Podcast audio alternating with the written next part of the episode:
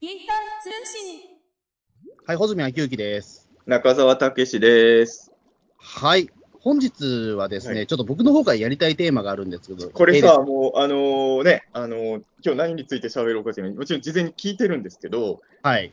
穂積君から出してくるテーマとしては結構意外な、意外なっていうか、まあ、あの、前回とか聞いてた人からするとそこまで意外じゃないかもしれないですけど、割と前回を飛ばしてたら、ピータン通信リスナーの方からしたら意外なテーマですよね。意外なテーマなんですよ、うんこれ。あの、ワンピースやりたいんですよ。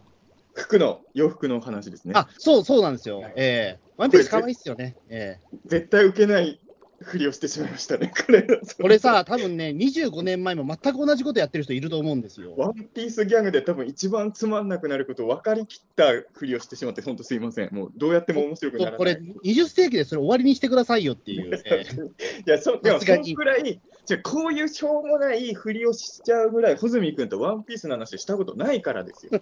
ないんですよ、あのー本当に。ええあのね、なんだろう、どんくらいハマってるかは別として、まあ、僕と穂積君で何個違うんでしたっけ、年。4つ違います。この世代の人って、一応、多少ワンピースの話になることって実はあるじゃないですか、そのハマってる、ハマってないは別、あの例えば批判でもいいんですけど、う。あんなんもんっていうのも含めて、ワンピースの話題になることあるじゃない、この世代って。はいマジで穂積君ではなかったから、こういう初歩的な、あの一番つまんないことを言ってしまったというえ言い訳です。これ、だから穂積君相手じゃなかったら、絶対、あのあ服のねっていうのは多分言ってなかったと、俺は。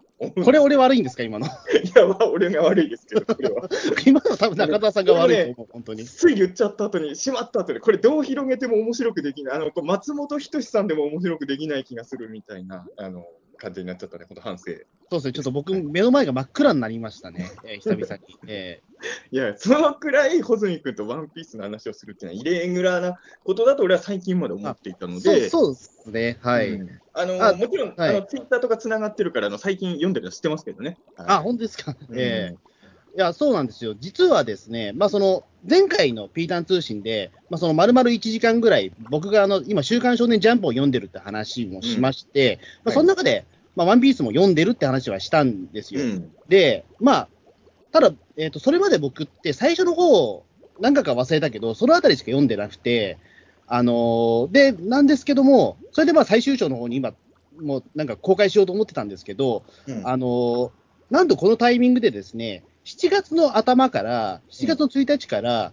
えっ、と、もう公開終わっちゃったんですけど、7月の末ぐらいまで、あの、ワンピース92巻が、あの、無料公開されてたんですよ。なんか宣伝してましたね。うんと、あのまあ、これから最終章に向かうので、まあ、その集英社さんの方が、そのアプリ、まあ、ジャンププラスと、あとゼブラックっていうアプリの方で、あの92巻分、もう全部放出しますっていうことをやってくれたんですよ。うんななんで92なんですかねだってさ最終章直前までは92っていかないよね、多分ね。あだからその先は買ってくださいってああ、なるほどねじゃ。ないですさすがに今から1巻から買ってはね、ちょっとね。そうささすがに俺、1巻から買ってだったら、俺、ちょっと無理だったんですけど、まあ、92巻まで無料だったら、あもうこれは乗るしかないだろうと。えと、とりあえずまず最初に聞きたいんですけど、92までは読んだんですか？読みました。おお、それはすごい。あの本当に1ヶ月で92巻いけました。1ヶ月で92読んだのか。結構無茶しました、でも。えっと、7月の間、7月の間に1話から92巻分まで読んだ。そう。だから、あの、の、ええもうその告知があったのが確か6月の中旬ぐらいだったと思うんですけど、その92巻放出しますっていうのは。で、あ、これはじゃあ、いや、乗らないといけないなと思って、はいはい。あの結構だからそれまで体調管理も含めて、うんあの仕事のなんかそのスケジュールも含めて、結構調整しないと92巻読み切れませんでしたね。うんまあ、90あのー前回のジャンプ会でもその話したのかしてないのかちょっと覚えてないんですけど、あの、ワンピースって、まあ、特に途中からなんですけど、バトル漫画ってさ、結構一巻読むの、自分ご、まあ、それこそ俺、ブリーチとかは、途中からもう一冊読むのに15分かかんない巻とかあったんですよ、正直。えワンピースは結構一冊読むのに1時間ぐらいかかったりするんですよね。バトこれバトル漫画にしてはかなり珍しいえうん。けど、だから92巻って、なかなかな、まあ、まずちょっと今、俺、ちょっと喋りながら思ってるのはですね、あじゃああの、穂積君のワンピースとの付き合いはそういうことじゃないですか。そうですね。うん一応、僕のワンピースとの付き合いで、そのそれでそれを受けて、ちょっと穂積君にちょっと聞きたいことがあるんですけど、はい。あの僕はい実はワンピースはあの、えーとね、今ね、102巻まで出てるのかな、これ収録してる時がタイムえっと、いや、今日103巻出ましたあ。今日103巻、これ収録日、はいあの103巻の発売日に収録してるんですけど、そうそうそう。えー今のところはね、100巻まで読んでるんですよ。おお、あのっていうかね、100巻までは買ってるんですよ。なるほど。いや、100巻、中澤さんの部屋に今あるんですか ?100 巻分。ただ、ここが問題で、あの俺はね、そういう意味で言うと、リアルタイム読者なんですよ、本当に。だから、はいはいジャンプがにワン、まあ、ジャンプ俺、毎週買ってたわけじゃないけれど、多分7巻が出始めたぐらいから、ワンピースを読み出して、えーまあ、7巻まで揃えて、そこからは新刊が出るたんびに、まあ、そのすぐに買った時とか、結構経ってから買った時とかはありますけれど、わ比較的リアルタイムにずっと付き合ってきてて、えー100巻までは買って読んでるんです。すごい。100 101から103巻はまだ読めてないから、あの実は最新回どうなってるか俺は知らないんですけれど、えーそういう付き合い方を俺はしてきた読者なんですけど、ただ、あのーさっきね、今、家に100巻あるんですかって聞いたじゃないですか。はい。今、僕の部屋に100冊は置いてないんですよ。でですよね、多分。あの結局さ、ワンピースさあの、リアルタイム読者っていうことは、俺ね、1巻が出た時とか、7巻が出てた時とかは、まだ高校生なんですよ。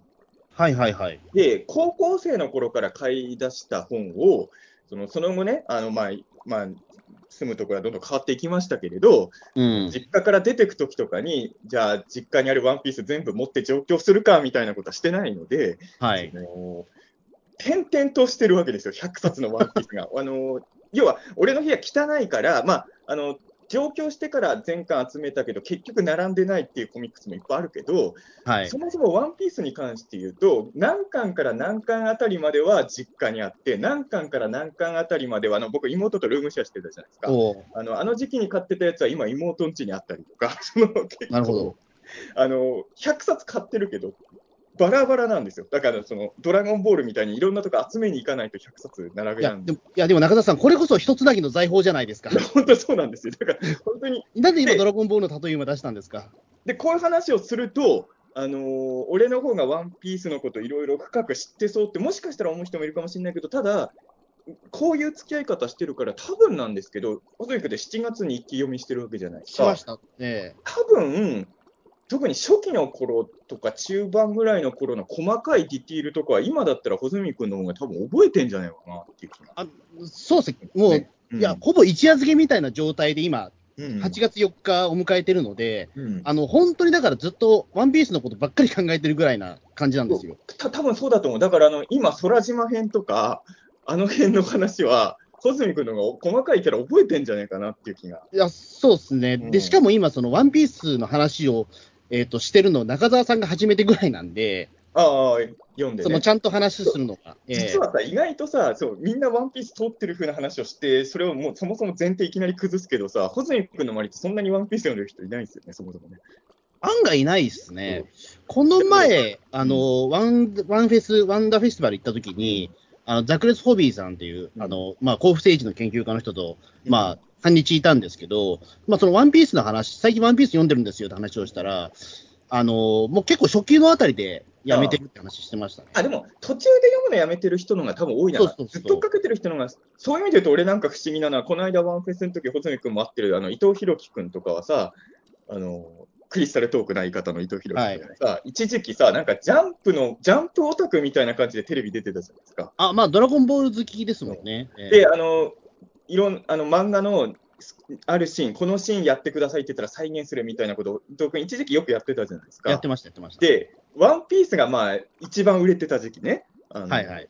一番売れてる漫画がワンピースだった時に、伊藤君にワンピースをリクエストする人する人結構多かったんですけど、ワンピースのなんかの真似やってくださいって言ったら、伊藤君が、すいません、ワンピース読んでないんですけど、俺何度も見てて、あのそれで俺言ったのよあの、漫画の好きなシーン再現しますっていうのやめた方がいいんじゃないの、うんドラゴンボールってタイトル出さないと、みんながっかりしちゃうと、俺が言って変えさせたんですよ、あのパフォーマンスを。あ、そうですね。確かに、それだとちょっと主語が大きすぎるというか。そうそうあのえい今でこそね、鬼滅の刃とか呪術廻戦もあるけど、まあ、ある時期までは、まあ、今一番勢いある漫画って言えば、ワンピースって時期結構長かったじゃないですか。そうですね。そういう時期に伊藤君表に出てきて、で、ドラゴンボールのモノマネとかよく知ってたから、なんとなくジャンプ系好きな人が伊藤君のファンには多かったじゃないですか。うん。で、ワンピースのあのシーンやってくださいって言うと、ごめんなさい、ワンピース一応も読んだことないんですっていうのやってたから、伊藤君はなんで漫画再現パフォーマーなんて肩書きを言っちゃったんだろうって、すごいドキドキしてたっていうのを思い出しましたけれど。そうですね。うんあ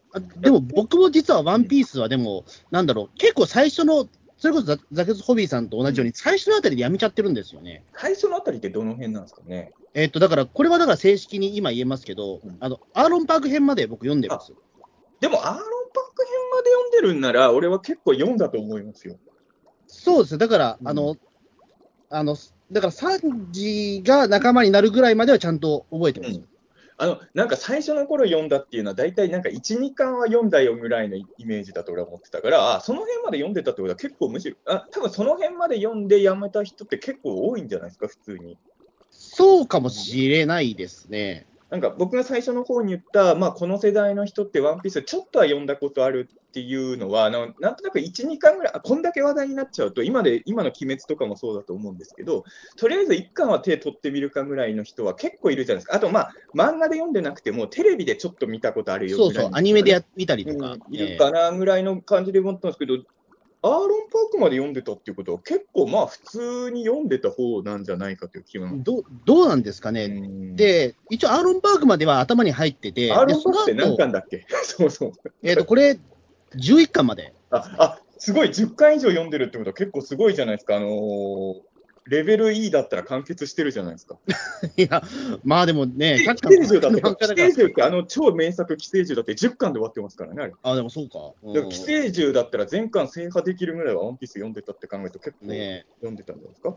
で、で、実はその後、えっ、と、10年ぐらい前に、2000、え、2000、あ、2011年か12年ぐらいに、実はあの、もう一回ちょっと読み直そうと、読み直そうというか、さらにちょっとワンピースやっぱり読んどかないといけないなと思って、2011年頃って、あれ、世間的にちょっとワンピースがもう一回ブームが来た時？そうそう、そのあたりに、ちょっとちゃんと満喫で読もうと思ったんですけど、あの、だアーロンパークまでは分かってるから、まあその、キャラクターとか分かってるから、うん。麦わらの一味がだからそこまでいるっていうのは分かってるけど、あの、なんだろう、その後一回読んだんですけど、なんか読みづらくなっちゃってて、うん。なんかうっすらぼんやりしたまんま、頂上決戦まで読み飛ばしちゃったみたいな。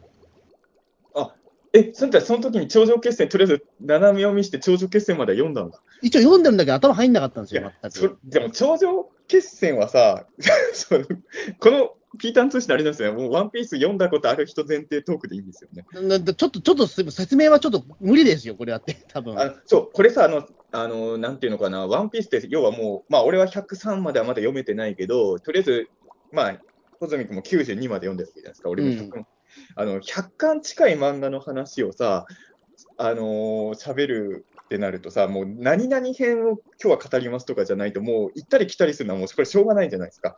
そうですね。あの読んだことない人からしたら知らないキャラの名前とかバンバン出てくるのはもうこれ申し訳ないけど、もう説明いちいちししてれない回、今回なってしまう。うん、もう、だから大河ドラマみたいな感じになってるというか、うんもうあれですもんね、だってその、あの、ねだから、穂積君がその久々にワンピース読もうと思ったブームが、その2011年ぐらいになんかあったっていうのは、俺も、あの、もちろんワンピースでずっと人気あったんだけど、まあ、ものすごい上り調子からちょっと落ち着いたかなっていう時期がしばらくあって、また上っていったっていうのが多分その時ぐらいで、頂上戦争編の頃にやっぱ盛り上がりが来たなっていうのを俺も感じたんですけど、で、あの盛り上がりってさ、まあ、ドラゴンボールとかとの違いは、ドラゴンボールって、あのどんどん新しい敵が、フリーザ倒したら次はもっと強い人造人間が来る、次はもっと強い魔人ブーが来るみたいなパターンじゃないですか。でもワン、ワンピースって実は、かなり初期の段階からめちゃくちゃ強いやつがいるっていうのはもう言ってて、うんそれがどんどん出てくるってパターンじゃないですか。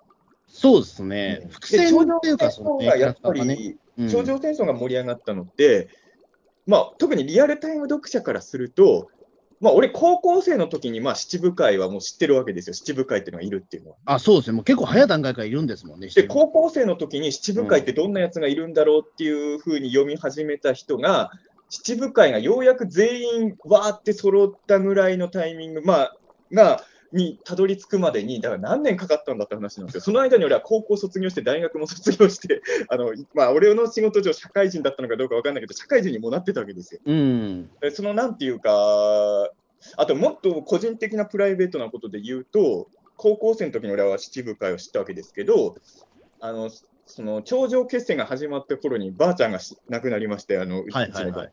そのなんかいろんなことを、あのなんか、なんか、なんだろうな、ばあちゃんの隣、まあ高校生の時は要は実家にまだいたから、ばあちゃんと一緒に暮らしてた頃から実家を出て、独り立ちして、ばあちゃんが亡くなった頃にようやく七部会が全員揃ったみたいな、なんかそれでなんか歴史がずっと追っかけてきた人間からすると、ついに大将が全員顔出あ、したとかそうですよね。このあれはなんか、まあ、言ってしまえば、その前に一回盛り上がりがあったのはドレスローザ編だと思うんですけど、ドドレスローザで合ってるよね、あの砂漠のやつね。あれ、アラバスタか、アラバスタです。ええアラバスタ編のラストで感動したみたいなやつは、あれ、比較的、あれは一気見でも、まあ、それなりの味わえる感動だと思うんですけど、あの頂上戦争があんなに盛り上がったっていうのは、まあ、ぶっちゃけ言うと、リアルタイム読者の右往が大きかった盛り上がりだと思うんですよね、あれはね。うん。だからずっと追っかけてきた人間からすると、何年も大将って、大将もちょっとずつ出てきたじゃない、3人しかいない。あ、そうそうそう。うん。で、あのー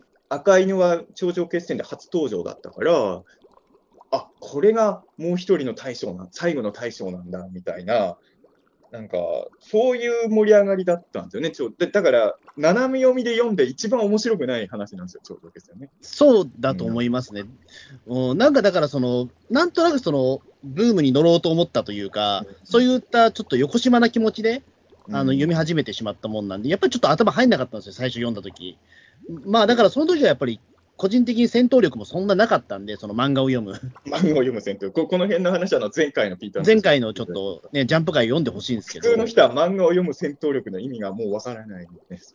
そうなんですよね。だから、あのだようやく満を持してじゃないけども、あうん今この状態だったらワンピース読めんじゃねえのっていうところで、うんもうちょうどどんと92巻来たんで、読んだっていう感じで。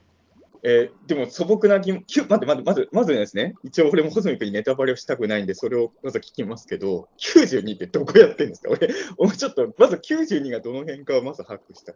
あの、おそばマスクはい。出てきた、出てきて終わり、92巻。えっ、と、もうカイドウとかとは戦ってんだっけ？えっ、と、和の国のうん2幕えっ、と、の途中ぐらい。あごめん、もうね、もう俺92ぐらいも記憶が結構えっ、と、カイドウとかはいるけど、まだぶつかってはいないって感じ。ぶつかってない時あーで、ビッグマムが、えっ、と、上陸してきたぐらい。あー、あの辺か。はいはいはいはい。で、ね、90に俺読んだのいつなんだって話なんですよ、このふわっとトークは。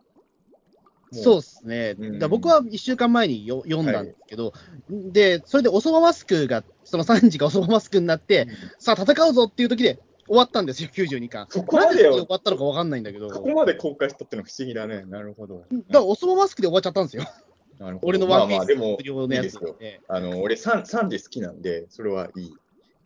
そうですねえうんだからこれ、なんだろう、じゃあ、おそばマスクがなんだか気になる人は、じゃあ93巻を買ってねってことなのかも分かんないですけど。もっともっといい、どうせなそんな何十巻も見せるんなら、もっと普通に一般的に盛り上がりそうな引きどころあったと思うけどね。うんそう、そうなんですよねな。なんでこんな変なところで終わっちゃったんだろうみたいな。俺もだって、一瞬その言われたときに、あのーどの辺だって全然今、パッと浮かんでないからね、あんまりね。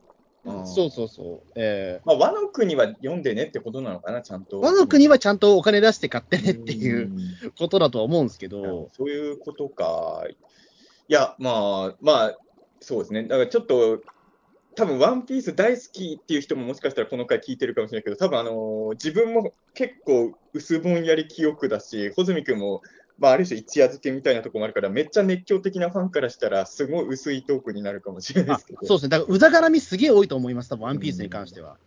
まあでも、なんか、ここ、このなんだか、ある種国民的ヒット漫画だから、そのこういういろんな付き合い方してる人がいるっていう一例みたいな気持ちで、あの、ワンピースの熱狂的な読者でリスナーの人いたら聞いてほしいですよね、そういう感そうですね。だからもうね、なんかもう本当にだから今、なんか、た貯めた知識というか、一夜漬けうん。放り込んだ知識をなんか出そうとして、でもでも俺もね、実はワンピースだ好きなんだけど、普通に好きなんだけど、あの一番ワンピース話ができる友達っていうのが JP さんなんですよ。はいはいはい、今やもう、えー今やだいであの昔は JP さんとご飯とか誘いやすかったんだけど、今やもう JP さんも売れに売れてテレビの仕事大変だから、あのワンピースの話しましょうって連絡しにくいじゃないですか、今のしづらい、しづらいですね、このタイミング。あんな売れっ子になっちゃったら、そうええそうだからあの、意外とさあの、それはふわっと読んでる人は結構いるんだけど、確かにね、実は100巻まで読んでる人って、俺の周りにそんなにいないんですよね。あの結構多いのが、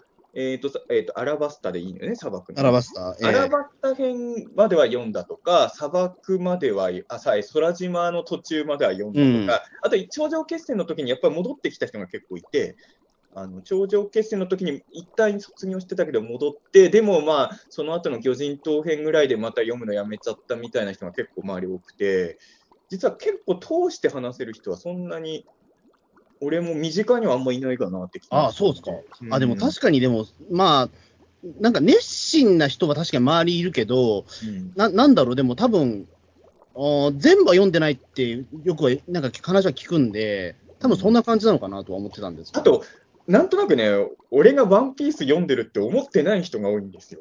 あ、でもそうかもしれないですね。なんかね、ワンピースの話とかすると、あ、ワンピースとかも読むんですねとか結構言われる。いや、あのこれ、マニアックなものの漫画の話とかしてたならわかるんだけど、いある種ね、まあ、今はワンピースの売れてる漫画も、でも前巻通してはやっぱり今もワンピースなのかな。ちょっとわかんわかんないけど、まあ、日本でトップクラスに売れてる漫画なのに、読んでるっていうと意外がられるってどういうことなんだよと思いますけどね。だあの別にあの、あのうん水木しげるのロケットマンの話をしてるわけじゃないんだから。そうそうそそう。ねでも、水木しげるのロケットマン読んでるって話しても、誰も意外がらないんですよ。どういうことだよ。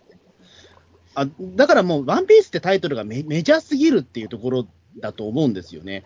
だから僕もその、全くその、なんだろう、ワンピースあんま知らないときに、そのテレビ CM とかで、うんその、なんだろう、突然ワンピースコラボみたいなやつで、何の説明もなく、なんだろう、そのワンピースネタぶっ込むじゃないですか。うんなんだっけ、その、千鳥の大悟さんがなんか、ソゲキングの格好してるやつとかあったじゃないですか。はいはいはい。ら俺、ソゲキング知らないから、え、確かに、何こいつって思ったんですよ。確かに、その、海賊王に俺がなるぐらいだったら、とにかくソゲキングになると、あ、だそれで言うと俺あれなんですよ。あの、世代なんだ、リアルタイム世代なんだけど、俺、コナンは途中で卒業しちゃってるんですよ。うん。で、コナン今すごいじゃないですか。うん、で、あの最近の映画のメジャーあの主役になってるようなキャラいるじゃない、安室さんとかあの辺？はいはいはい。あの辺のキャラ俺よく知らないから、京極さんとか。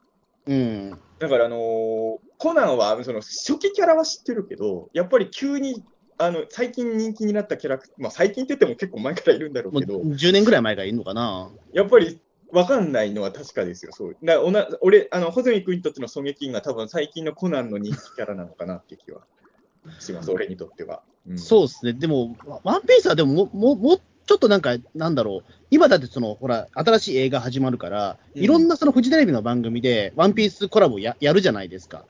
それはでも穂積君が多分9時ばっか見てるんじゃないですか。日テレはコナンコラボ超やってますよ。あ、でもそ、そ、そうですよね、でも多分。うんえで俺やっぱりコナンのしコナンのよくわかんないキャラ多いな。あの前もうすみません、ワンピースだからコナントークそんなしてる場合じゃないんだけどさ、結構前にさ、コナンの何かの正体が判明するみたいなのがネットで話題になってて、えうん。すみません、そこも俺記憶うろ覚えなんだけど、それの正体ぐらいは知りたいなと思って、俺久々にコナン読んだんですよ。うん。で、あいつの正体は誰々だったんだって言うんだけど、その誰々が俺分かんなくて。そのやっぱ俺が読んでない間にコナンはいろいろ進んでたんだなって思って。うん、そうっすよね。まあ、ほぼほぼだって同じ経緯をたどってるというか、その連載が始まった時期もコナンとワンピースってほぼ同じぐらい。でもね、コナンのが全然早かったはず。早いのか？あ、でもアニメは同じぐらいなのかもしかして。コナンは俺が小学生の時に始まってるから、めちゃめちゃ、あ、じゃあめちゃめちゃ古いんだ、やっぱ。あの金田一少年とコナンは俺が小学生の時やってるんですよ。で、一応、ワンピースは、1話はもしかしたら俺中、お俺が読んだ時俺は7巻で初めて読んだんですけど、はいはいはい。その時俺は高校生だったの、すでに。あ、じゃあ、そうか、じゃあそこはちょっと違うのか。だから中学の、うん、そう、コナンとかのがまだ、えっと、全然早いはず。早いんだ。うん。なるほどな。だからワンピース始まった時俺、だから小学生ああ、そうか。でもそうか。だから4年、4年 ?4 年の4違い年違うだから。そう。ワンピースっていつから始まってるのか、俺もちょっとわ、まあ、きゅそんな97見見ればすぐわかるでしょうけどね。97年、25年。97年っていうことは、あの、ガメラ2ぐらいの頃か。そうですね。うん。あ、でも、まあ、でも、そう思うと、でも、なんだろう、97年にこんな漫画やってたんだというか。うんで、も、だからエヴァとか、まあ、まだエヴァブームの余熱とかもそうそう、すげえ残っ余熱あったから、てるだい大昔ですよ、俺にしてみりゃ、やっぱり。あれ、でも、ってことは、あれ、待って、中学生か、俺、その頃。ん？あ、でもまあそうか、中まあまあまあ、俺も、あの、中学か高校ぐらい、は高1ぐらいじゃないですか。だから連載開始当初、まあ、俺、ジャンプを毎週買った子供ではなかったから、ワンピースっていうのがすごい人気になってるよっていうのは聞いてたけど、読んではいなかったんですよ、始まった頃は。うん。で、確か俺の記憶は確かね、ハンターハンターとワンピースがほぼ同期ぐらいだな連載開始は。で、あの、ハンターハンターは俺すぐにコミック買ってた。それはあの、悠々白書とかレベル8の付き合いがあるんで、この富樫先生の買わなきゃってなったんだけど、ワンピースはまあ、言ってしまえばデビュー作じゃないですか、長編デビュー。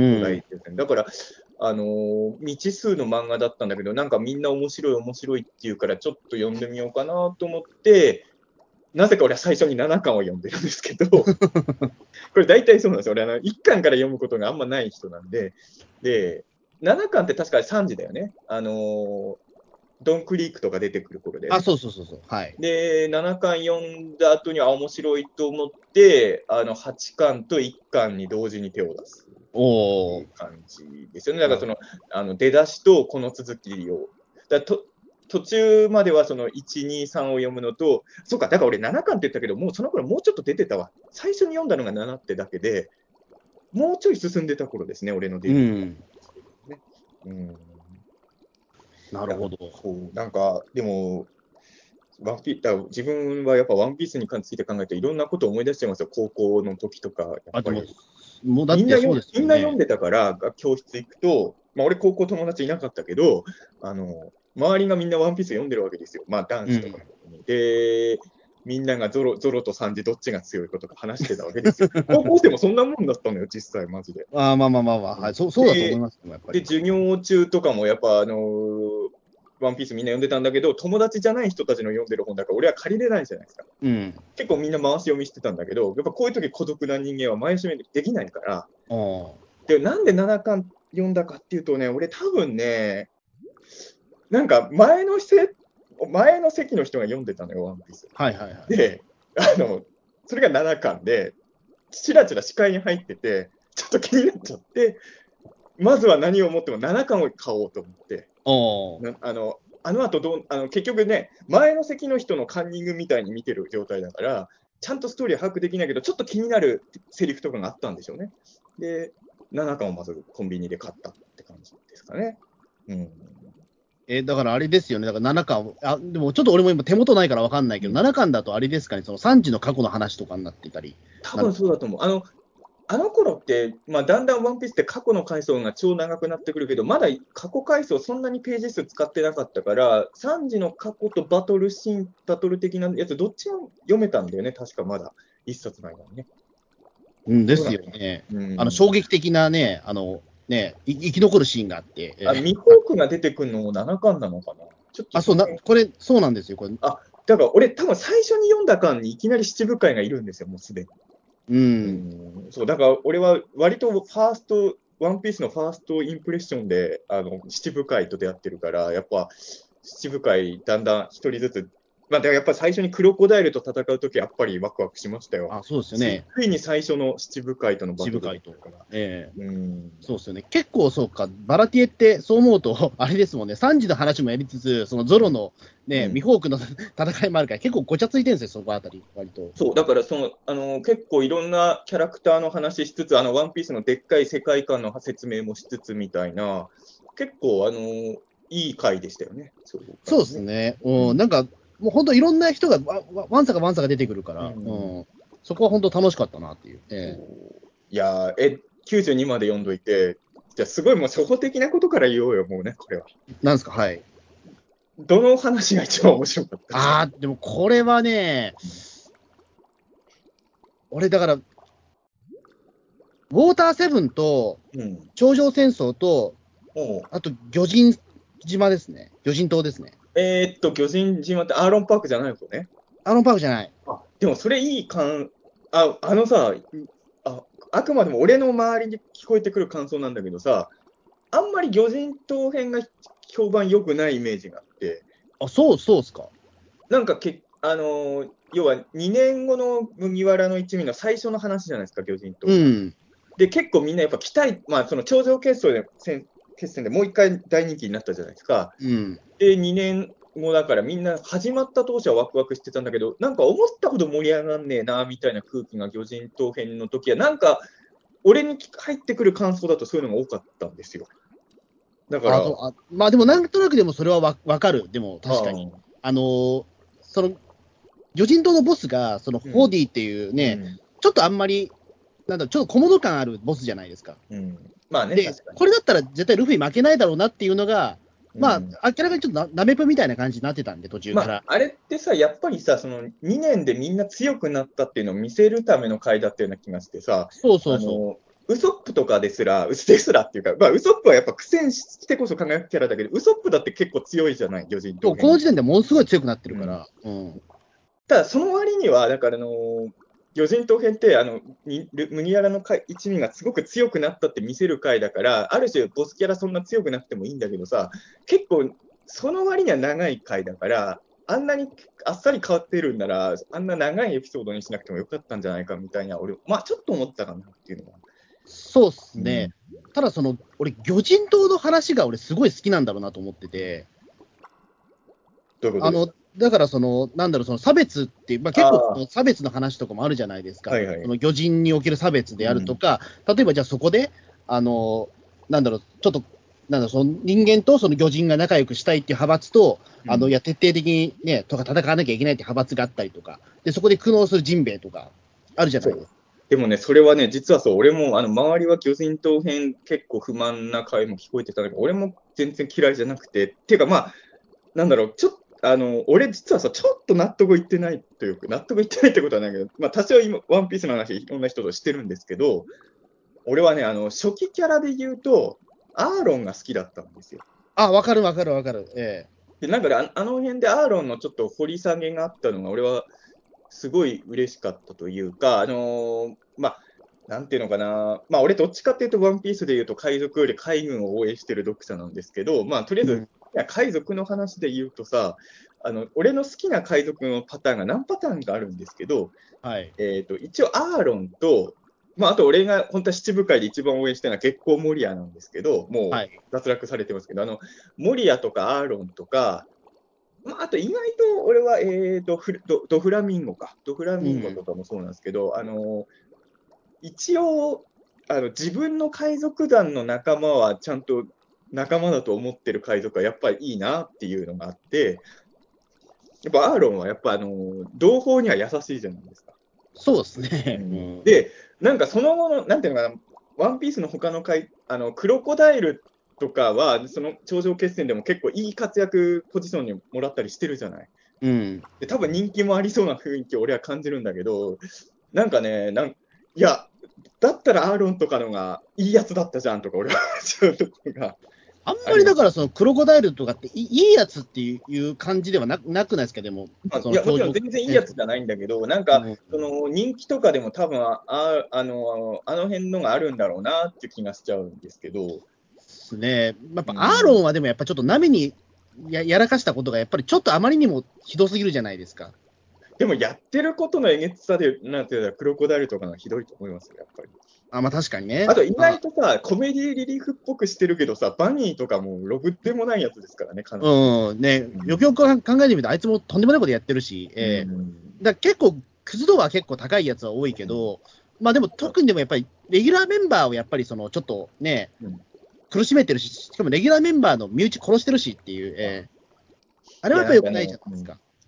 でも、はっちゃんが許されてるから、うん、そう、はっちゃんは、だから、はっちゃんはだからギリギリ許されたレベルなんでしょうね。はっちゃん許されてんなら、アーロンもちょっとぐらい、ちょっと、なんか別に、あの、許せって話じゃないんだけどさ、これはなんだろう、なんだろうな、いいとこなのか悪いとこなのか分かんないけど、ワンピースってさ、ある時期までは、なんまあ、割とシンプルに悪いやつとかイライラするやつをルフィたちがやっつけてスカッとする漫画だったと思うんですけど、うん。結構初期の巻で、あのーやっつけられてスカッとしたキャラがこう後半また出てくるじゃないですか、割と。うん。で、その時になんかその、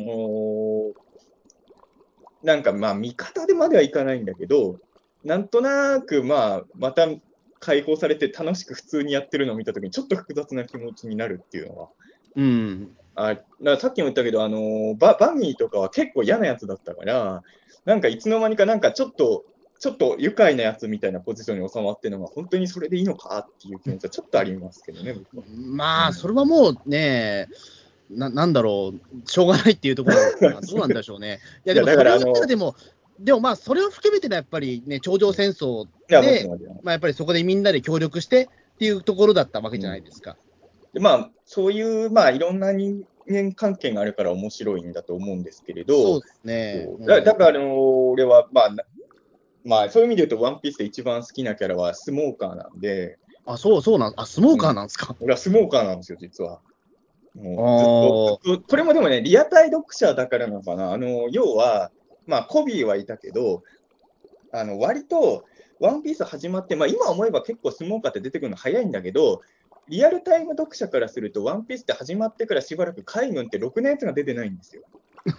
うん。で、ようやく、あのー強い、まあ、ある程度強いし、ちゃんと正義感もある海軍が初めて出てきたって感じがあったんですよ、スモーカー。そうですね。だから、それまで海軍ってちょっと影薄いし、なんならだって、その、ね、ルフィがその、なんだろう、その悪党を倒したところで、みんなにルフなんか敬礼みたいなことやってて、おいおい、それでいいのかっていうシーンあるじゃないですか。まあ、あれは好きだったけどね。あれは好きなんだけど、でも、その時点で海軍って何なのってなるじゃないですか。まあ、ややっぱりね、あの俺、ルパン三世でも銭形が一番好きな人だったから、やっぱ銭形的ポジションがいないと、こういう漫画は俺の中で落ち着かないっていうのが多分あるよようやく、ちょっと銭形っぽいポジションの人が出てきて、あの、あ、ワンピースもさらに面白くなったなっていう、で、その後コビーが強くなってきたのも、まあ、すごい良かったですけどね。う。ん。あの辺の、そう、わまあ、まあ、それ、なんかね、その、あとね、単純に俺は、あの、強い海軍が出てきた時のワクワク感っていうのがあって、あの、やっぱキザルとか出てきた時はすごいワクワクした。はいはいはい。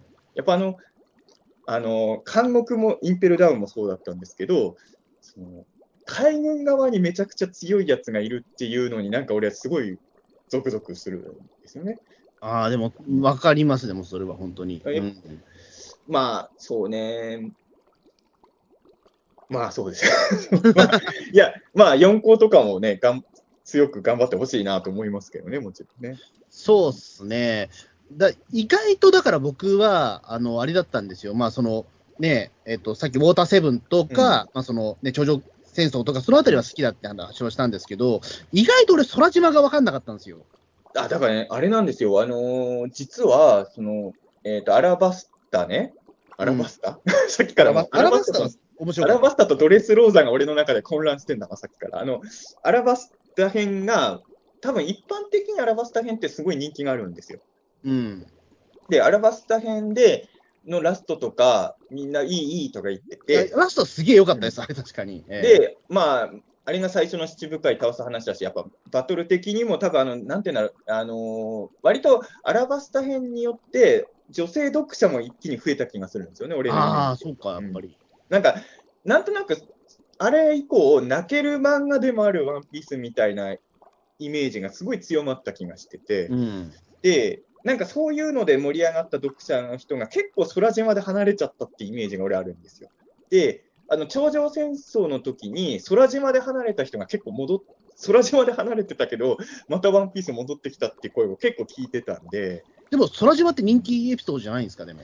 これはでもね、今となっては空島を評価してる人もいるって感当時は結構、実際、あの俺の周りの数少ないジャンプ読んでる人からも厳しい声が結構、空島微妙って声を俺、ただこれも多分なんですけど、あの、なんていうのかな、まあ、毎週読むんじゃない、コミックで読めばまたちょっと印象も違ったみたいに言ってる人は俺の周りは多かったかな。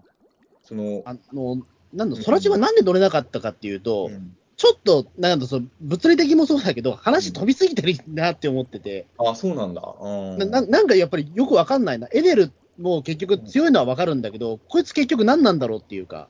まあ、あのの、人間じゃないのかなみたいな。これ当時言われてたのは、もう、クロコダイル倒した後だから、エネルとかわけわかんないの出さないで、早く2人目の七部会出せよとか言ってる人そうか、そうか、そういうことになってるのか。なんか、え、このまま七部会がどんどん出てくんじゃないのみたいになってる人が結構。そう、だからええ急に、なんだろう、その、わかん、ちょっと、例は古いけど、急になんかサイボーグ009の天使編が始まったみたいな感じになってて、ちょっと、なんだろう、この飛びすぎがよくわかんなくなっちゃってて、ちょっとついていけなかったんですよ、一瞬だけ。ただ、ええ俺は実は結構空島編は好きなんですよ。あの、一番好きなエピソードではないけど、あの、空島編、まあ、俺多分、あの、あれなんですよね、あの、バトルロワイヤル的なものが好きだから、ああ、そうか、あそうえっ、と、現地のシャシャンディアだっけ、現地の人と、もともと空島にいた人たちと、あのえーエネルチームと麦わらチームが、はっきり言えばみんなで力を合わせてエネルに向かえばいいのに、もうみんなでバトルになるじゃないですか。うん。ああいうのが多分自分はまずバトルものとして一番好きなパターンなんだろうなっていうのが一つと、あと個人的には、あのこれドラゴンボールもそうなんだけど、俺ら怪獣好きじゃないですか。うん。ででも少年漫画だと怪獣っぽいキャラクターってあの人型のやつに負けるじゃないですか。あの恐竜は悟空にすぐやられちゃうじゃないですか。うん。で、あのワンピースでも大体あの海洋類とかすぐルフィとかにあ雑魚っぽくやられちゃうんだけど、あの空島編は上バミが一応最後の一体まで残ってるじゃないですか、でっかい。あそうそうそう。うん。上バミがなんかの最後のラスト5体の中の1体は巨大怪物みたいなのがあんま少年漫画ではないじゃないですか。うん。なんか最後に残る強者の一体が怪獣っぽいやつがいるっていうのは、もう俺は結構当時ジャンプで読んでて、来たぞ、ジャンプ新時代と思って。そうですね。で、しかもあの上髪が意外な、意外とね、すげえ重要なキャラクターだったりしま重キャすから。ラだったんでね、あいつがね。そうそうそう。ええうんあれはちょっと俺も思わず、おおとうん声出しましたけど、そこはすげえ良かったんですけど。あとはね、あのーまあ、これはその、えーの空島だけの話じゃないんだけど、まあ、これを言ってる人、あ、これはちょっと穂積君にも後で聞きたいんだけど、あの、要はワンピースがさ、その、と途中、結構これ言ってる人多いんだけど、あの、えーと、覇気か、覇気が出てきてから、ちょっとなっていう人結構いるの分かります？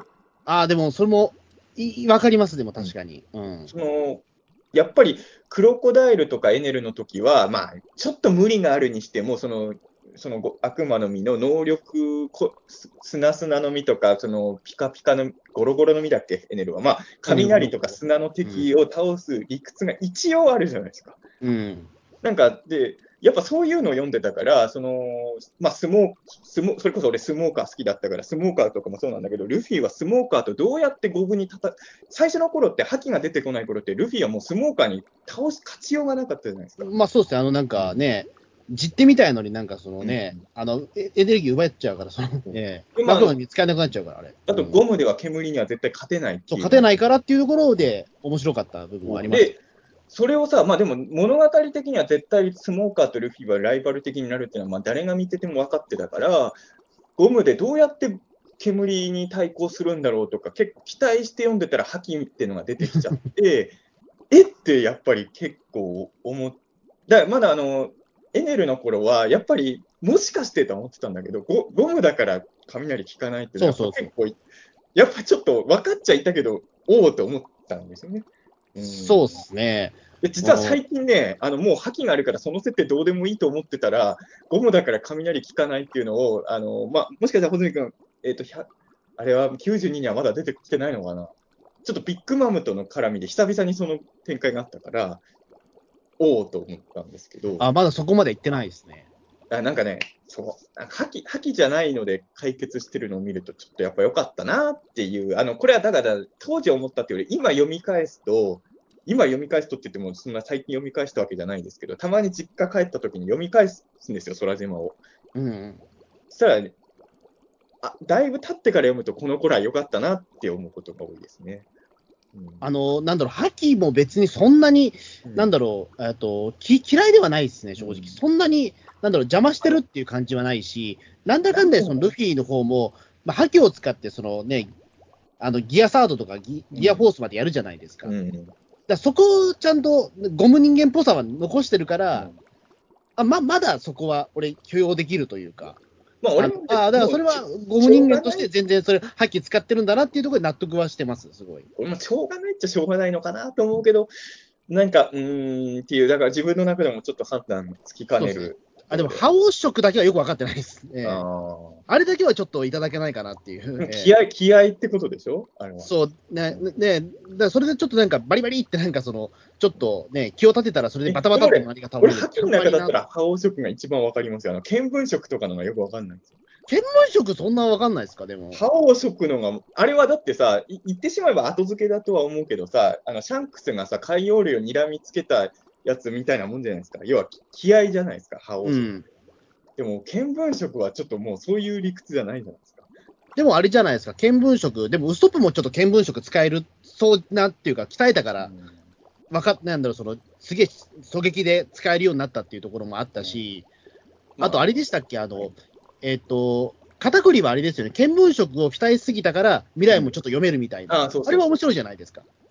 まあ、だから俺な、あれなのかな、あのね、言ってしまえば、覇気がダメっていうことは実はなくて、あのーまあ、覇気って言葉使ってたかどうかちょっと覚えてないんだけど、あのルフィたち以外がなんかよくわかんないパワーを見せてつ、こいつはすげえやつだと思わせるのは多分好きなんだけど、主人公チームはあんまりそういうので戦ってほしくなかったっていうのがああ、なんか、とにかく白ひげとかあの辺はもう理屈抜きでめちゃくちゃすげえんだっていうのは、あの、だからあの、えー、ガープか。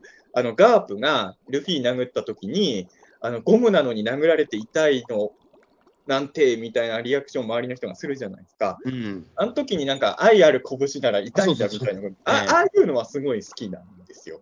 うん。そうですね、ガガープだったら、そのなんだろう、もう理屈抜きで、ゴムでもダメージ与えられるっていうのは、あのガープのキャラクター的には合ってたと思うんですよね。でもやっぱ主人公チームはやっぱ理屈で戦ってほしかったなっていうのはちょっとやっぱり、まあ、確かにねあったかなっていうのはまあ、でもね、やっぱまあ俺海軍派だからかもしれないけど、ガープも好きなんで、あで俺もガープ好きっすよ。ガープもあと、やっぱ戦国がさ、あのーまあ、あの仏人間ってのはいまいち未だによくわからないんだけど、あれ、人人のみのモデル大仏ですもんね。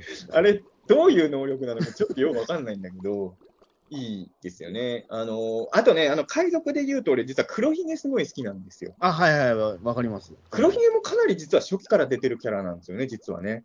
うん。で、やっぱり、なんだろう、まあ、今んとこワンピース、特に俺まださ、あの、だから俺の読んでない101から103の間にそこら辺描かれてるかもしれないけど、あの、ワンピースって要はさっきも言ったようにドラゴンボールみたいなパターンじゃなくて、最初からいろんなキャラ、まあ、強者がすでにいる世界観じゃないですか。あの、要はラスボス誰なのかなみたいなのが分かんないじゃないですか。これは、うん。そうですね、今のところだから、そのラスボス候補って言われてるの、うんまあ、まずまず黒ひげですよね、だから。うん、黒ひげ、と、あとシャンクス、シャンクス、あと海軍。海軍でしょ？で、この辺のなんかその、ね、どどれが最後に戦う敵なのかもわかんないんだけど、黒、その中で言うと黒ひげはさ、あの、ルフィたちと一緒で、なんだろう、だんだん成長していくタイプの、だからあの、このワンピースっていう長い漫画の中で、麦わらの一味と同じように、どんどんのし上がっていく敵キャラっていうのはあ、いつだけじゃないですか、黒ひげは。そうですね、しかもだってかなり、えっ、と、なんだろう、黒ひげも、そのね、仲間の海賊殺して、そこで悪魔の実を奪って、でそこからあの、なんだろう、そのどんどんなりのし上がっていくっていうのが、一応こっちも1話からそれになる、その最初から知ってるから、うんやっぱ応援せざるを得なくなっちゃいますよね。やっぱあの、普通の単純な敵役にはしたくないんだろうなと思うのは、それこそ空島編の時に、あの空島のことを語ったら、そのチンピラたちに笑われるじゃないですか、ルフィが。うん、その時に、あの、黒ひげのティーチだけは理解者じゃないですか。そうそうそう。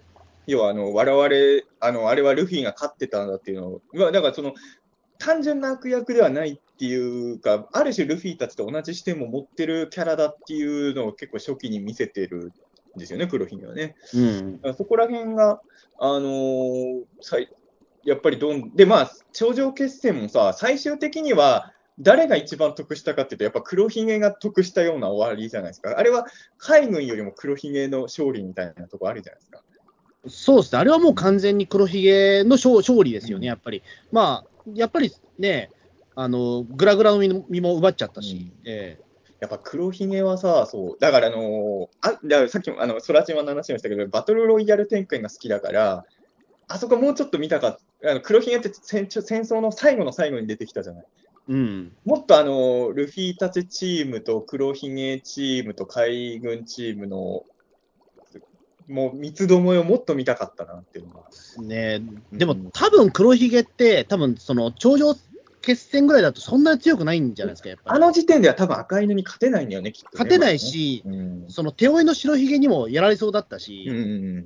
てことは多分最初からいたら多分やられるって分かってき、まあ分かってたから、最後に出てきたと思うんですよ。そこがやっぱ黒ひげ。それで言うとさ、クロコダイルはもうちょっと頑張って白ひげ狙狙う時間もっと欲しかったなって思うんですよね。うん。割とすぐ白ひげ側についちゃうじゃないですか、最終的には。まあ、海海軍の敵側に回るじゃないですか。もうちょっとあの辺は、なんか一枚岩じゃない方が良かったのになとか、ちょっと思ったりとかもね、したりもしそうでますすね。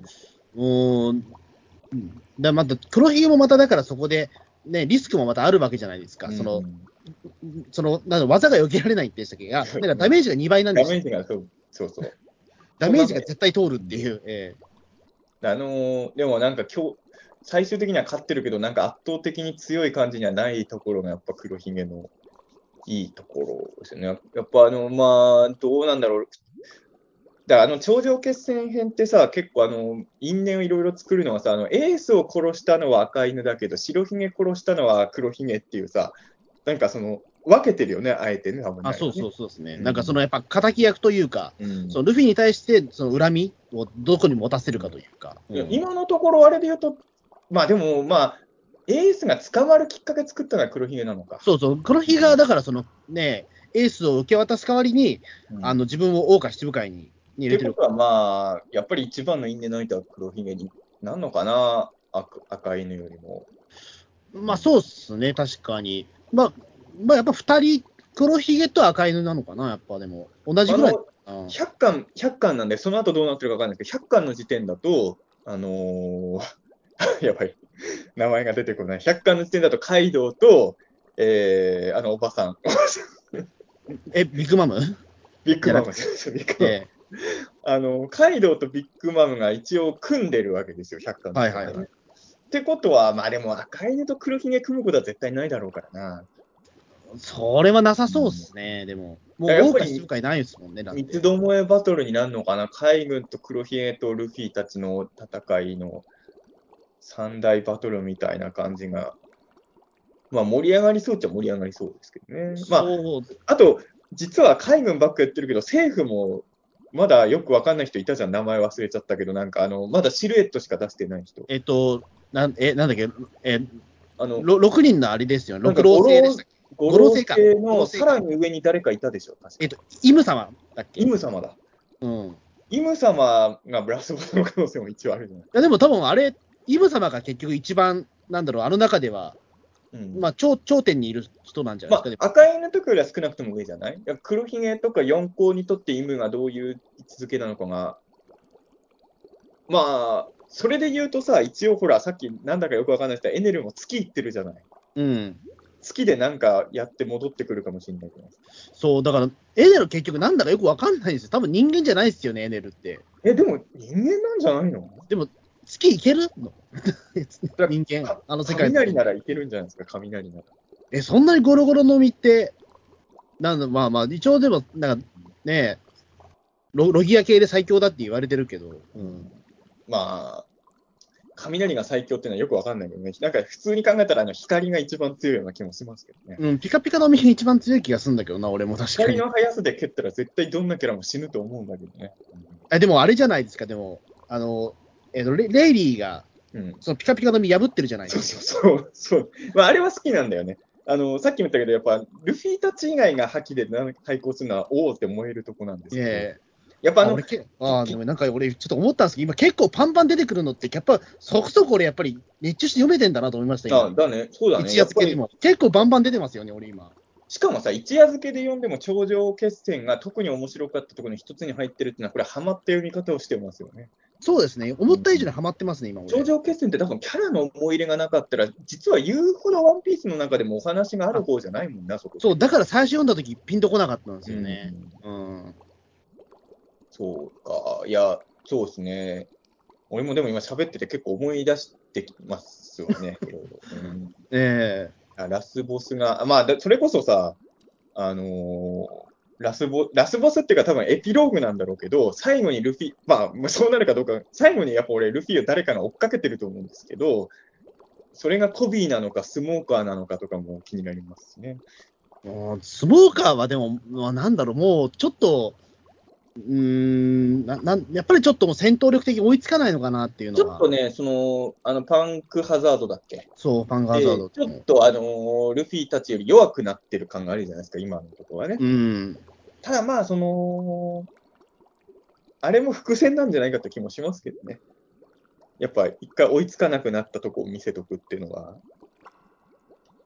そうね、うん。どうどうなんですかね。わかんないけど、まあ、ただスモーカーとコビーはうまく使わざるを得ないじゃないですか、キャラ的には多分、ね。コビーは多分そうでしょうね、うんもう完全にまあ、そこは。コビーって実はだってあの、ゾロより先に会ってるからね、ルフィね。うん、こういう漫画って最初に会ったキャラが最終的に一番重要になるってよくあるパターンじゃないですか。そう考えると、会った順で言うと、コビー、ゾロ、ナミだもんね。うん、うん、だからそれは、うん、コビーはやっぱ大将ぐらいまでね、いい行ってくれるといいとはそう思います。ですね。だから俺、コビーとかは本当に、あなんか、捨てキャラなのかなと思ったら、全然そうでもなかったっていうのが。でもコビーは今のところさ、頂上決戦でもやっぱルフィにまた一発でやられるぐらいの戦力さは今のところはあったけど、うん、まあ頂上決戦争ももう結構前ですけどね、今思う。も今のう、コビーね、が、今のコビーがルフィと比べてどんくらい戦力差あるのかわかんないけど、あの、俺も92でも100でも、あれだよね、あの、えーと、また名前が出てこない。あのー七部会の女の人。韓国？ハンコック、ハンコックを捕まえに行ったところで俺の中のコビーは止まってるんですけど、100までだと確か。うん。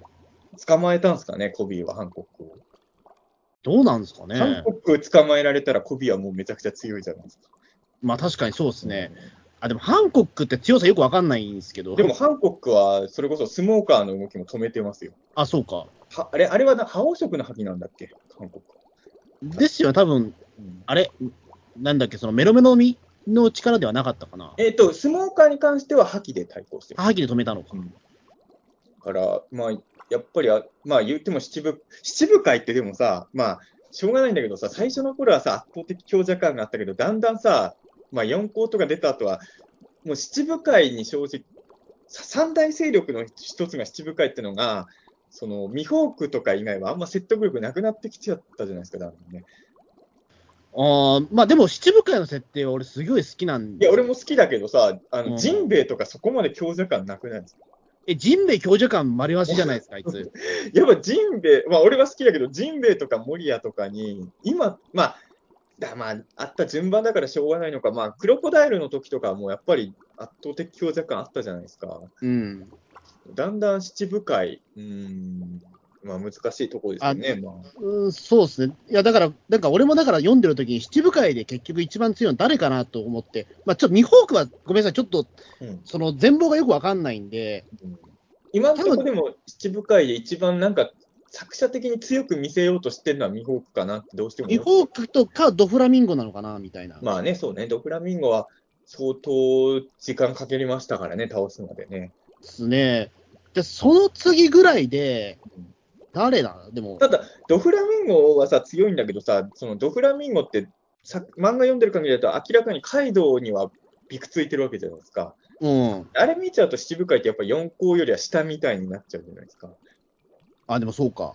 でも、ミミホークなんかはそれこそシャンクスと対等みたいな感じでやり取りしてるじゃん。だかうん。らなんか4校相手でもなんか全然ひるむ感じがミホークとかな。で、俺意外と気になっているのはですね、あの、まあ、あの、あんまり強者感がないけど、モリアは、一回カイドウと戦ってるんですよね。若いあ、なんか若い頃そういう設定があるっていうか。で、その時に、まあ、カイドウじゃない、モリアが自称だからどこまで信じていいかわからないけど、いい勝負してるらしいんだよね、カイドウと言って。うん。これをなんか俺、複あのさ、モリアが一回しんあの消されたかと思ったら、実は生きてて黒ひげに向かったところで終わってるじゃないですか、今のところモうリアは。ん。多分黒ひげ海賊団に入ってんのかなと思うんですけど、わかんないですけど。うんですね。まあでも、まあ、モリアはでももうかなりだから、その、うんなんだろう、その、あれじゃないですか、その、悪魔の実を使って、だからその鍵かけの実で、うんあの、絶対死なない兵士を作った時点で、まあ、当人はもう、うんなんだろう、その鍛えることやめちゃったから弱くなったんだそうそう。多分昔のが強かったんだろうね、森谷は。そうそう、多分そういうことはちょっと触れられたじゃないですか。うんまあだから、あの意外と多分森谷は仲間思いなんで、やっぱあの仲間を失うのが嫌だから、もう死人使おうって発想になっちゃったのが、まあ、海賊としてはダメだったんですよね。そうですね。うんだから、どれぐらいだろう。だから、ドフラミンゴと多分、ミホークが、多分、うんなんだろう、そのちょっと別別格で強くて、その次が多分、なんだろう、あのクマとジンベエぐらいなのかな。でも頂上決戦見るとさ、ドフラミンゴとクロコダイル結構いい勝負してるんですよ。あ、そう。あれ、相性の問題なのかな？まあ、相相性はあると思うんですよね。その、覇気とかあるとはいえ、やっぱりあの悪魔の実の相性っていうのはきっとあって。うん。だその、ねえ、うん、クロコダイルはだから、水に弱いっていうのがちょっとあまりにもじゃないですか。あれも無理はあるけど、でもあれはやっぱいい倒し方だったよね。いや、やっぱあの頃のワンピースのバトルは面白かったなってすごい思いますよね。そうですね。だから、クロコダイルとその月光モリアが、あの水に弱いっていう設定を作っちゃったから、うん。あの結局、あん中ではジンベエが一番なんだろう、一番強くなっちゃうんですよ。まあそうね。確かにうん、その辺の設定ついちゃうと、ジンベエってめちゃくちゃ強くなっちゃうよね。あいつだってね、だって体内の、なんだか水を操れるんでしょ、だって、人間の。それはめちゃくちゃ強い、それめちゃくちゃ強いじゃん。で、しかもそれが今、麦わらの一部にいるっていうことで、もう脅威じゃないかと思ったんですけど。でもそれで思い出したんですけど、やっぱ脱獄ね、みんなし結構いろんなキャラが脱獄今してる状態じゃない。うん。やっぱアーロンは脱獄してほしかったよね、あの時ね。あそうっすねインペルダウン確かにインペルダウン編にアーロンが出てこなかったのは、俺は結構残念というか、うん、アーロンはなんでいなかったのかな？うん、だからね、なんかその、脱走させるキャラとさせないキャラがいるじゃないですか、キャラの中で。うん。で、まあ多分さっき大泉君が言ったように、ナミにひどいことしたキャラを、その、一時的というルフィと共闘させるにはちょっとっていうのがきっとあったんだと思うんですけど、でもそうですそれね。それ言ったらクロコダイルもあの、なえー、とビビに相当ひどいことしてますから、まあでもそれを言ったら、だって、ニコ・ロビンがそもそもだって。パートナーなわけけだから、それが仲間に入ってる時点でちょっとじゃないですか。俺、それで言うとさ、まあ、全然もういいんだけどさ、あのフランキーがウソップを一回ボコボコにしてるじゃないですか。そう、あれ、あれもね、うん、で、あの後にルフィが、あのー敵を撃ちに行くところとかがすごい熱かったから、なんか、何年か前にやっぱ読み返したときに、あの辺って今読むともう全然印象が変わっちゃうよね。しょうがないけどね。んそうですね。だから、ね、フランキーとウソップは多分ね、多分本当に心を通わせないんじゃないかと思うんですけど、いまだに。ワンピースの結構重い問題としては、これは結構同じ気持ちの人いると思うんだけど、まあ、言ってしまえばもう、あの、フランキーとかも仲間になって結構長いんだけど、あの、ブルックもそうなんだけど、なんだろう、えっ、と、ロビン、ま、ロビンまでがオリジナルメンバーみたいに思ってる人多分多いよね。そう、なんか、そうかな。ブルックと、ブルックとフランキーはちょっといまだにまだ新参キャラみたいに思ってる人結構俺いる気がするな。うん、うん。もう結構仲間に入って、実は長いんだけどね。長いし2年、2年前になってますからね。うん。なんとなくやっぱり、なんか、ギリギリロビンぐらいまでが最初の初代麦わら一味みたいなイメージが。人によってはチョッパーまでっていう人もね、結構いるような。まあでも俺とかはでも3時まででしたけどね。ああ、そう、30。ってことは、チョッパーとかも新人、新参者なんだね、まうあ。ん。まあでも確かにサンジは、あの、だからその、やっぱりゾロとサンジが麦わらの一味の、なんていうの、あの、二大巨頭みたいにいてほしいまあそうですね。主力メンバーですよね。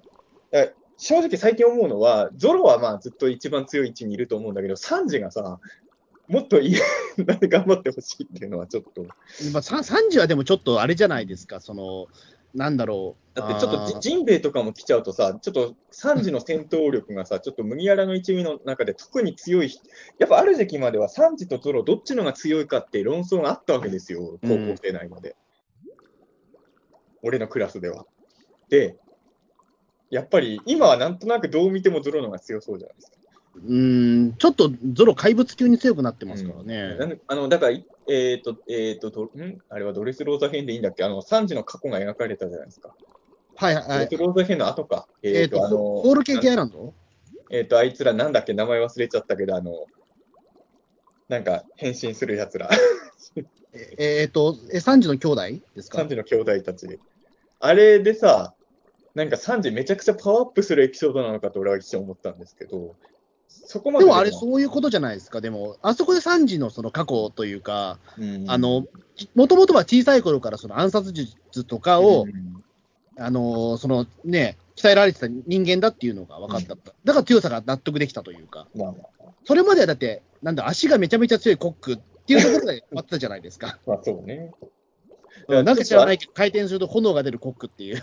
ね サンジはね、やっぱり、いや俺もさ、これ、ワンピースのオリジナルメンバーでいうと、やっぱゾロ、まあ、ルフィがいて、で、まあ、サンジとゾロが、まあ、主力、し戦闘としては主力メンバーっていうのは、やっぱ基本であってほしいから、そう。でも意外とサンジがめちゃくちゃかっこよく強い敵を倒したのって、さい最後どれだったんだろうっていう気もするんですよね、意外とね。ああ、そうか。意外とサンジがすげえあの大物を倒してる記憶がもう最近あんまねえなっていう、まあ、それはもしかしたらホズミ君の方が覚えてるかもしれない、一夜つけるように。お俺は、あれ、そういえばサンジが最後にめちゃくちゃ強いやつ倒したのっていつなんだろうって、ちょっと、ああ、でも、なんか負けてますもんね、時々、サンジ。サンジはね、結構負けるんですよ。負けますもんね。うんそこがなんか、いや、本来コックだからいいんだけどさ、うん。ねちょっと、サンなんか最終的には、赤いにはサンジに任してもいいかなと俺は思いますけどね。まあ、いい勝負しますよね、でも。何の因縁もないけど。あ、でもそうか。あの、サンジはほら、火が、足燃えるからね。足燃えるし、まあ、マグマグの実とね、いい勝負できんのかな。まあ、できないと思うけど、頑張ってほしいですよね。こですね。あだから、だからあれじゃないですかね、その、なんだろう、その、ねちょっとそのパワーアップイベントじゃないけど、そのね、レイドスーツ出たから。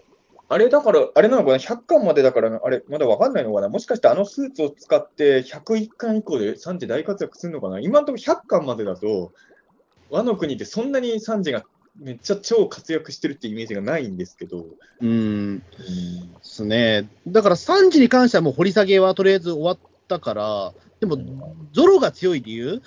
ゾロはまあ修行めちゃくちゃしてるから強いんだっていうことなんでいいんですかね。なんかわかんない。だからそれは、だからこれさ、ちょっと実はワンピースのちょっと嫌なところというか、うん。あんま実はおも、なんだろう、面白くないわけじゃないんだけど、ちょっともやるところなんですけど、うん。なんだかんだでみんなその過去が、うん。まあ、強くなる前提というか、その出世がやっぱり恵まれてるやつ多いじゃないですか。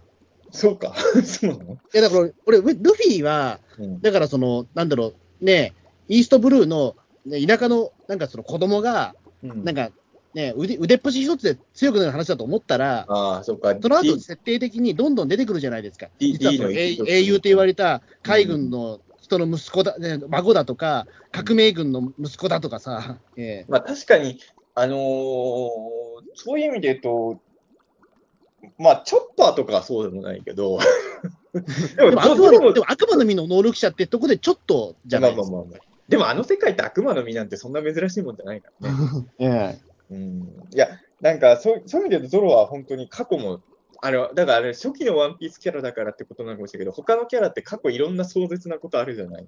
うん特に、あの3時以降とかは結構過去がすごいドラマチックだけど、ゾゾロって多分過去の2、3ページで終わってるよね、多分ね。あの、あの、あれで。すもんね、その、うんなんか、メメガネのね、幼馴染の剣士の話、女の子の話が、えあれ？幼馴染の方もメガネかけてたんだっけ？あの、メガえネはあの、ああ、た足し切りの似てる子でしょ？だから、メガネじゃなかったっけ？クイクイナでしょ、クイナ。クイナか、そうそうそう。うん。あれ、あれはでも別に、なんだろう、うん。でも、あれでいいんだけどね。でも俺は。あれぐらいがちょうどいいのかもしれない。過去で、なんか、やっぱりだんだんさ、みんなの回想が長くなっこれ、金田一少年もそうなんだけどさ、あの最初の頃の殺人事件の頃って回想シーン短かったんだけど、ある時期からさ、回想だけで2、3週平気でやるようになっちゃうからさ、うん。あれは、どうなの？人によるんだろうけど、あの、どんな漫画もそうなんだけど、回想シーンが長い漫画はちょっと、やっぱり、なんだろうな、これ、コミックで一気読みだったらそんな気にならないんだけど、やっぱ毎週読んでる時ってさ、先行きたいじゃない、読んでる。ああ。回想入っちゃうと、ちょっと、あ、こっからしばらく回想なのかって、やっぱなっちゃうことが多いんですよね。で、も、うんだからその、僕、単行本で結局読んだことになるんですけど、うん多分小田先生が言いたいのって、多分回答編だと思うんですよね。多はい、ワン分ピースで一番面白いとこって、そのさっきの話じゃないんだけど、俺は実は、まあ、特に最近はね、初期はそうでもなかったかもしれないんだけど、あの、バトルが終わった後に世界情勢が変わるじゃん。うん。あの辺がやっぱめっちゃ好きなんですよ。あ、そうそうなんですか？なんかあの辺を読むために俺はワンピースずっと追っかけてるのかなって。要はなんかい一個の大きい章が終わった後っていろいろ周囲はこんな風になってたとか、すごい海軍のところでみんなの懸賞金見てどうこうとかやり取りするしあるじゃないですか。うん。あれが好きなんですよね。あ、その宴が終わった後、その、結構足げしく出てって、みたいな。やっぱあの、ワンピースの世界の歴史、せ世界情勢みたいなのをやっぱもう気にする人生になっちゃってるわけですよ、高校生から読んでる人はいとしては。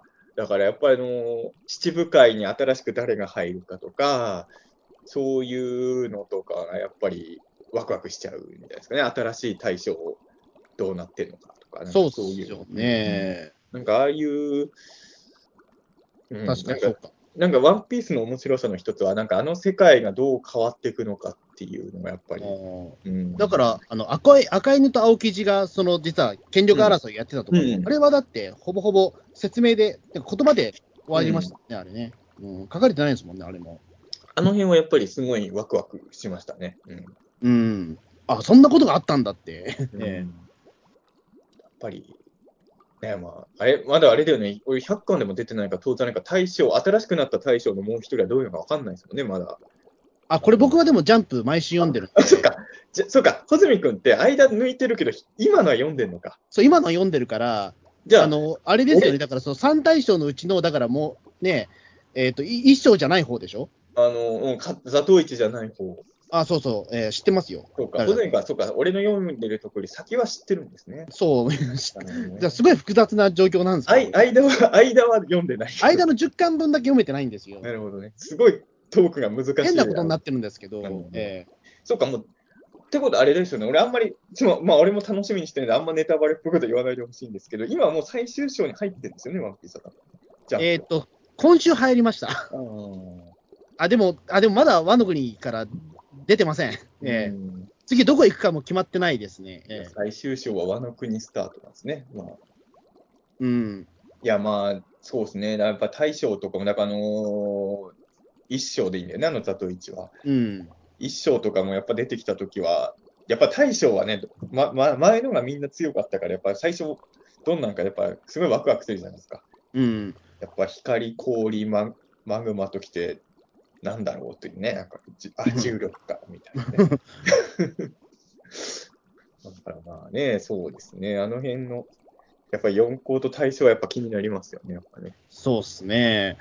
うんうん。あと意外とさ、あのそれはもしかしたら、保全君知ってるかもしれないけどさ、あの七部会が抜けた後にさ、あの白ひげの息子を自称してる人があ新人、ねなんか、えっ、と、あれですよね。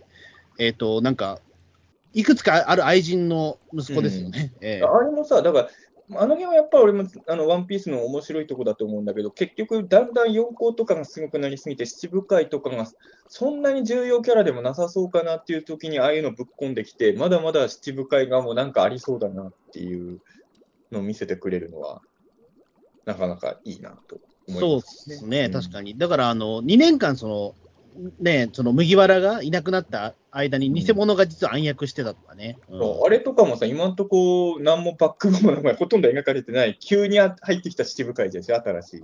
うん。あの辺のキャラとかは、でもな、意味もなく出してるとは思えないから、最終決戦にきっと関わらせるために出してるんだよね、相変わらずね。まあ、そうですよね。うん。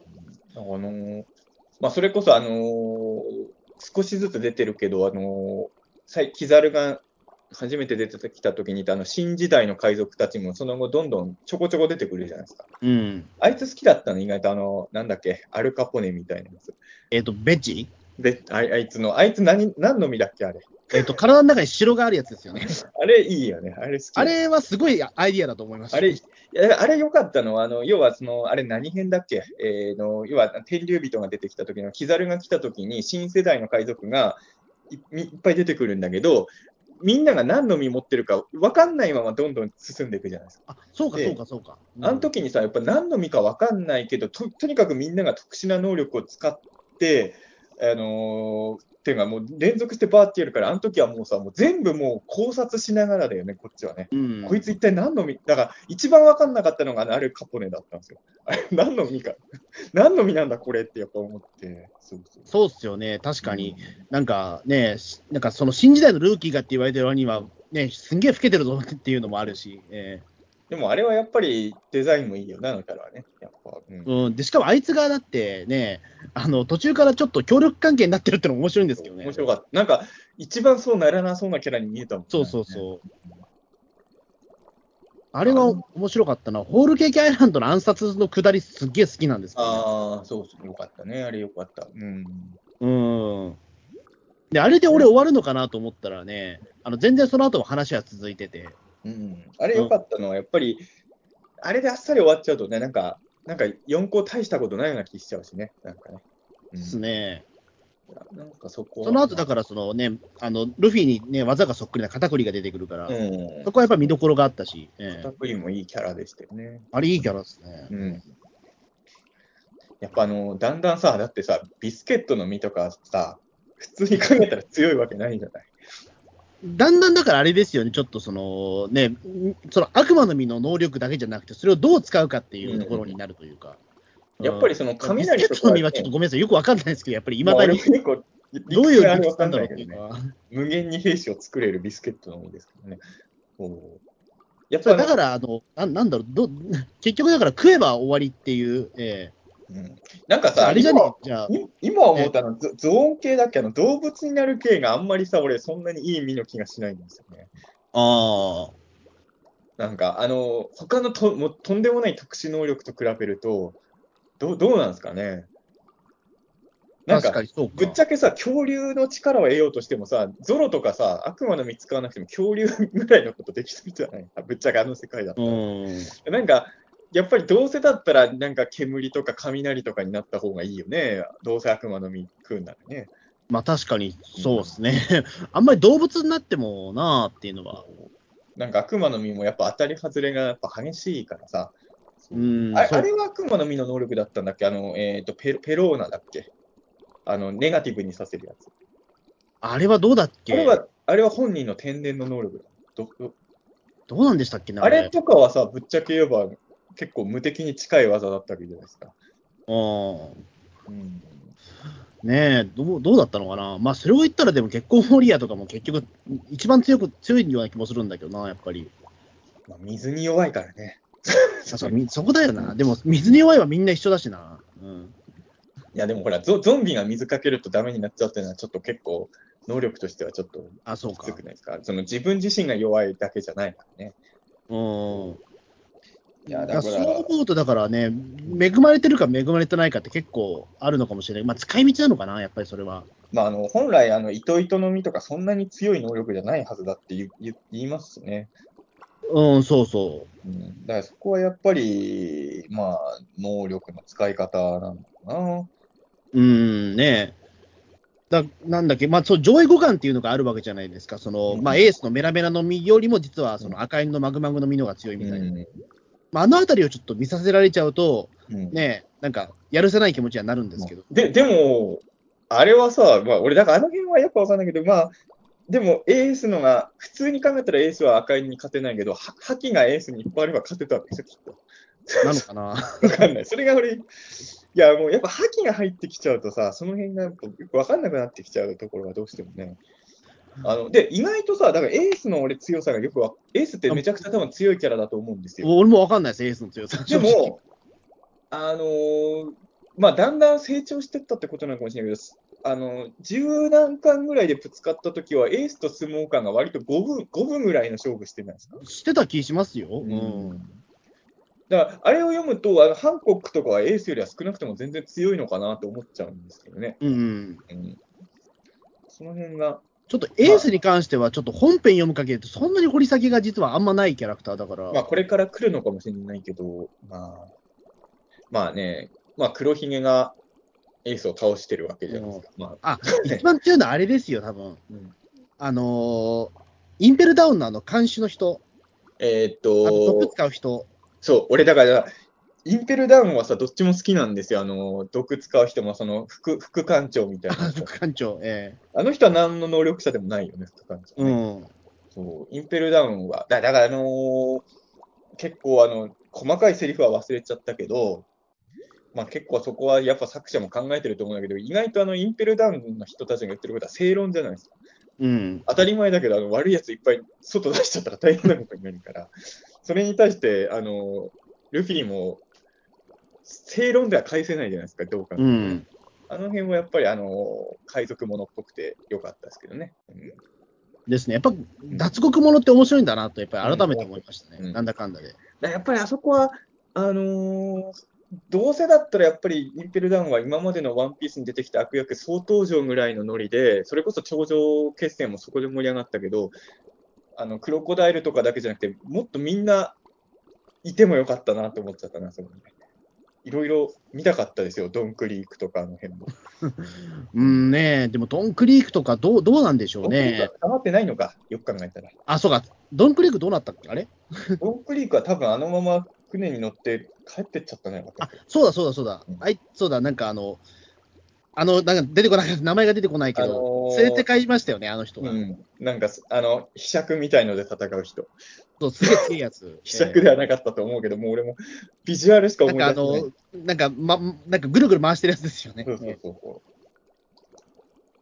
そう、だからあのーでも、なんか歴代の、なんか今まで倒してきたキャラクターとかを、そうね、もう一回出してもよかったんじゃないかなとあか。そうですね。だから意外とだからね、まあ、さっきもその話しましたけど、やっぱり、あのーこのキャラクターがまた活躍するんだってのあるじゃないですか。やっぱりいうん。や、それこそだから俺、ボンクレーとかだって、ああいうタイミングで出てくると思わなかったし、それはもう。ええまあまあ、そうね、確かにね。うん。で、しかも、本当に、なんだろう、ね、いい感じで散ってったしっていう、えうんあいつ、ああいうキャラえになるこんないいキャラクターだったんだっていうのは。うん。うんあの辺は確かにね。いや、まあ、そう考えると、やっぱクロコダイルはいい部下をいっぱいも、あの、キャラ出しがみんないいキャラだったよね。そうですね、そう思やっぱうと、、ね。あの、正直言うと、やっぱだん、まあ、キャラの数がどんどん増えてるっていうのもあるんだけど、そのボスはさすがに名前を覚え、名前っていうか、まあ、顔と名前を一致するけど、配下のキャラはもう覚えられないやつもいっぱいいるんですよ、正直。あ、そう、ねえ、それこそさっき言ったホーディーのとかもそうだけど、ホーディーはもちろん覚えてるけど、ホーディーの配下の巨人たち、全部覚えてるかって言って、覚えてないから、ね。覚えてないですね、さすがに。だから最近で言うと、まあ、ドフラミンゴの仲間のキャラクターも全部覚えてるかっていうと、やっぱもうちょっと覚えてないのも結構いるかなっていう。うん、ねえ。だから最初の頃は、だからそれこそね、うん、で、アラバスタ編だと、そのね、まあ、うんあれですもんね。うん、だからそのね、ミスター2、ボンクレーで、さらにそこからなんだっけ、ベンサムって本名があるみたいな。うん。だもうそれを覚えるの大変じゃないですか、そんなの。まあ、大変だけどね、確かにね。でもまあ、名前全部覚えてるかどうかわかん別としては、覚えられたよね、あの頃はキャラクターをね。あ、でも結構、結構大変でしたね、だから、本当？そうか、そうか。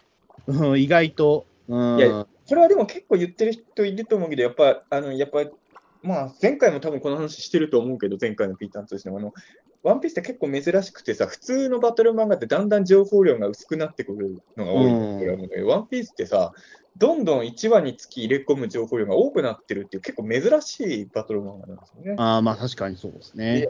やっぱたまに初期の頃読むと、あの、すごいスラスラ読めるのにびっくりするっていうのはありますね。うん、結構びっくりしますね、今、多分最初の頃読むと。うんなんかね、あの俺もやっぱり初期の巻を今あんまり読み返すことはあんまないけど、まあ、たまに実家帰った時に、ふとあの近くにあったワンピース手に取ってパラパラ読むことあるんですけど、やっぱり今の最近のワンピースとはもう全然違いますよね、進み方がね。うん。やっぱアーロンパーク編とかすげえスラスラ読めるなとうん。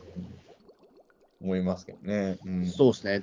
だだって考えてみれば、ルフィとかって25年前のキャラクターですもんね、だって。まあ確かに。相当前のキャラクターがいまだにみたいなのは。ワンピースって25年もやってんのか。だから、まあ、それぞれちょっと、まあ、その、服装変わったりはするじゃないですか。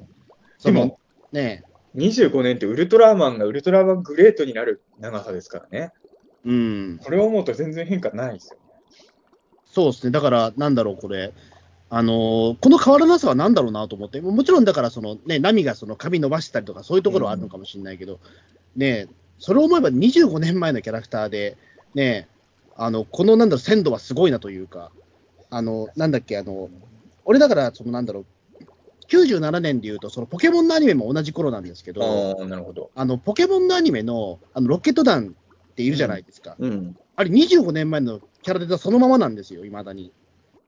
そうか、それすごいな。だから、僕だからその、ポケモンも時々見るんですけど、うんやっぱロケット団は、ちょっとやっぱりもうデザイン的に古いよなと思ってて、あれ？やっぱりそのサトシたちはデザイン変わってんの？え？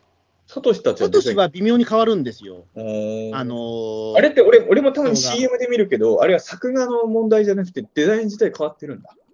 ちょっと変わりますね。服装とかやっぱり。あまあ、顔つきも変わるんですけど、なんでロケット弾はそのままなんだ武蔵小次郎とニャースはもう変わらず、ちょっとだから25年前のイケメンなんですよね。うんでも、ニャースは買いにくくない正直。え？ニャースは買いにくくないニャースは変えられないけど、さすがに。ポケモンはやっぱりだいぶ、うん、人間はね、ちょっと変えやすいけど、ポケモンは変えらんないよね。と変えられないから。ねえ、びっくりですよ。だからね、ねだから、ナミとか、だから、25年前のナミとかね、見ると、やっぱり、ああ、ちょっと時代を感じるんですけど、今はもう全然気にならずというか。全体的にやっぱ昔の漫画と比べて、今って漫画長くも続く時代になったじゃないですか。そのうん。やっぱり、だって俺、ドラゴンボールとか超長い漫画だと思ってたけどさ、いえ今思うとあれって全30何巻ぐらいももっとあったっけ？いや、40何巻はありあますよ。40何はあるのか。俺、例えば、牛尾と虎大好きだけど、めちゃくちゃ長い漫画って印象だったんですよ、俺の中で、当時、うん中学生の時。でもあれ、33巻ぐらいなんですよ。うん。ワンピースとかもう100余裕で100超えてるわけですから、なんか、あの頃ってでも30巻超えの漫画とかってとんでもなくな、まあ30巻ってこれ20巻超えてる漫画って超長いイメージがあったのよ、小中学生の時。うん。今は20巻超えてる漫画なんて普通だもんね。そうそうそう。要はあの、鬼滅なんかはむしろその、早く終わったことにみんなびっくりしたじゃないですか。うんで。もあれだって、え、鬼滅って全何巻だっけ？あれ、何巻だっけ ?22 だっけ？だから俺が小学生ぐらいの感覚で言えば、鬼滅って別に決して早く終わった漫画じゃないもんね、そう考えるとね。あの、でも、え、鬼滅って5年ぐらいでしたっけ？でも連載したの。もうちょっと短いのかな？二十何巻だったら、大体1年で 5, 冊5巻分ぐらいだよね。まあまあ、その、あの、初めの頃がページ数多かったりするから、単純にそうは言えないけど。うん。うん。なんかその、まあ、あれ大人と子供だとその1年の感覚が違うっていうのはあるかもしれないけど、ドラドラゴンボールで言ってもさ、俺さ、それこそナメック星編とか、ものすごい長いと子供の頃は思ってたんだけど、今コミックでまとめ読みしたらナメック星編って別にそんなにめちゃくちゃ長いと思わないから、まあ、それはもうやっぱり子供の頃毎週見てた時と、後から読む感覚じゃ全然違うんでしょうけどね。まあそうですね。それこそ俺だって、ね、20年分のワンピースをだって1ヶ月読めちゃったからね。でも俺も高校生の時ワンピース読み始めた時に、まさか25年後もまだ終わってないとは思ってないですからね。うんあ。の25年後もシャンクスとルフィの蹴りがついてないとは思ってないですね、まあ、それどころかシャンクスちゃんと戦ってねえんだみたいな。ええシャンクスはでももうしょうがないんで、ぶ要所要所出て強弱感をとりあえず出せばいいっていうポジションだから、今はね。ねとりあえず、シャンクスって今、特に一回も格落ちてないわけじゃないですか。な頂上戦争でもね、最後の最後出てきてあれだから。え。えまあ、そう。まあ、そういう意味で言うと、一応、俺が読み出した頃の七部会はもう、ほぼやられたような、あまあでも、そういう意味ではミホークか。だからミホークと、そうですね、俺が高校生の時に見たミホークがいまだに健在っていうのは、やっぱりちょっとびっくりしますよね。そうですね。ミホミホークはやっぱゾロと戦うのかな？ゾロと決着つけてほしいですけど、ね、あ、でもそこ、でも指定関係結んでるからちょっと厳しいのかなそうでもないでもやっぱり世界一の剣豪になるためにはミホークに勝たないとね。まあ、そういう意味で言うとさ、しょうがないんだけどさ、白ひげ海賊団の南蛮艦隊長とかとミホークが割といい勝負したのはちょっと、俺はちょっとがっかりしたの。うんねうん、なんかもう、白ひげはしょうがないんだけど、南蛮隊隊長ぐらいはミホークにあしらわれてほしかったよね。だそこでだからエースの強さっていうところがちょっと基準一つの基準になってくるじゃないですか。うんうんで、エースもちょっと正直わかんないし、でしかもだってそのティーチーですら、ね、4番隊の隊長とかでしょ、だってあれ。うんまあ、ってことは、そんなに強くなくてもなれんだみたいな。ええまあ、黒ひげもね、だんだん強くなっていくキャラだったからね。まあ、そう。でも多分その隊長になった時点ではそんなに強くないはずだし、みたいな。うん、まあ、そう、そうだと思う、多分。うんだからそこがやっぱり、そうね。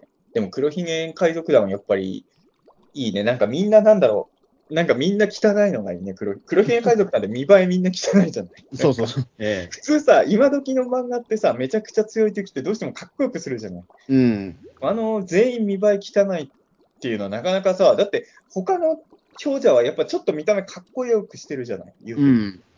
黒ひげチームだけだよね、全員。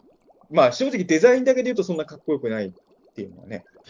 まあ、あ、でも、それを言ったらでも、麦わら海賊団も大概な気がするけど、え、でも一応、サンジとかゾロはイケメンわけでもそれ初期メンバーじゃないですか、やっぱり。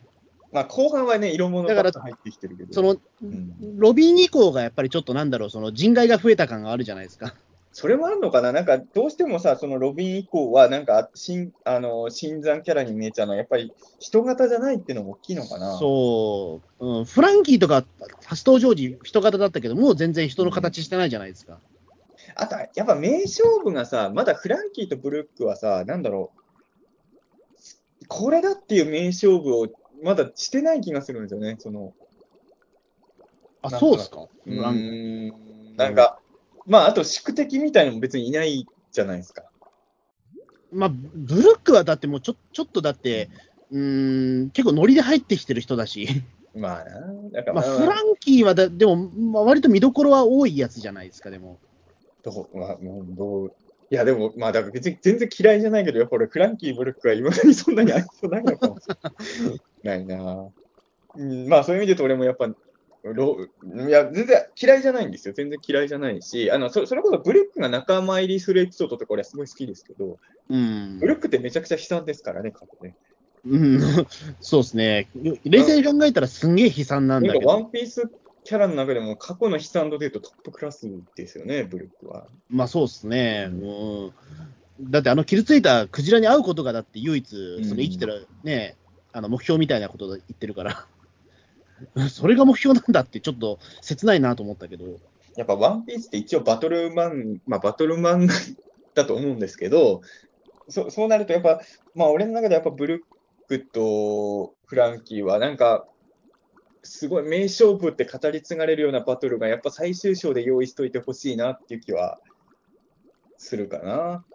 ではちょっと、なんか、うん、なんか誰か、誰、誰と戦えばいいんだろう。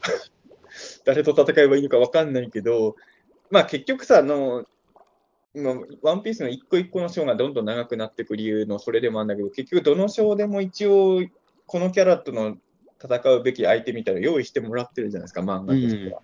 でなんそうなると、でも結局、ゾロとかののバトルの方が名勝負っぽくなっちゃうじゃないですか、どうしても。うん。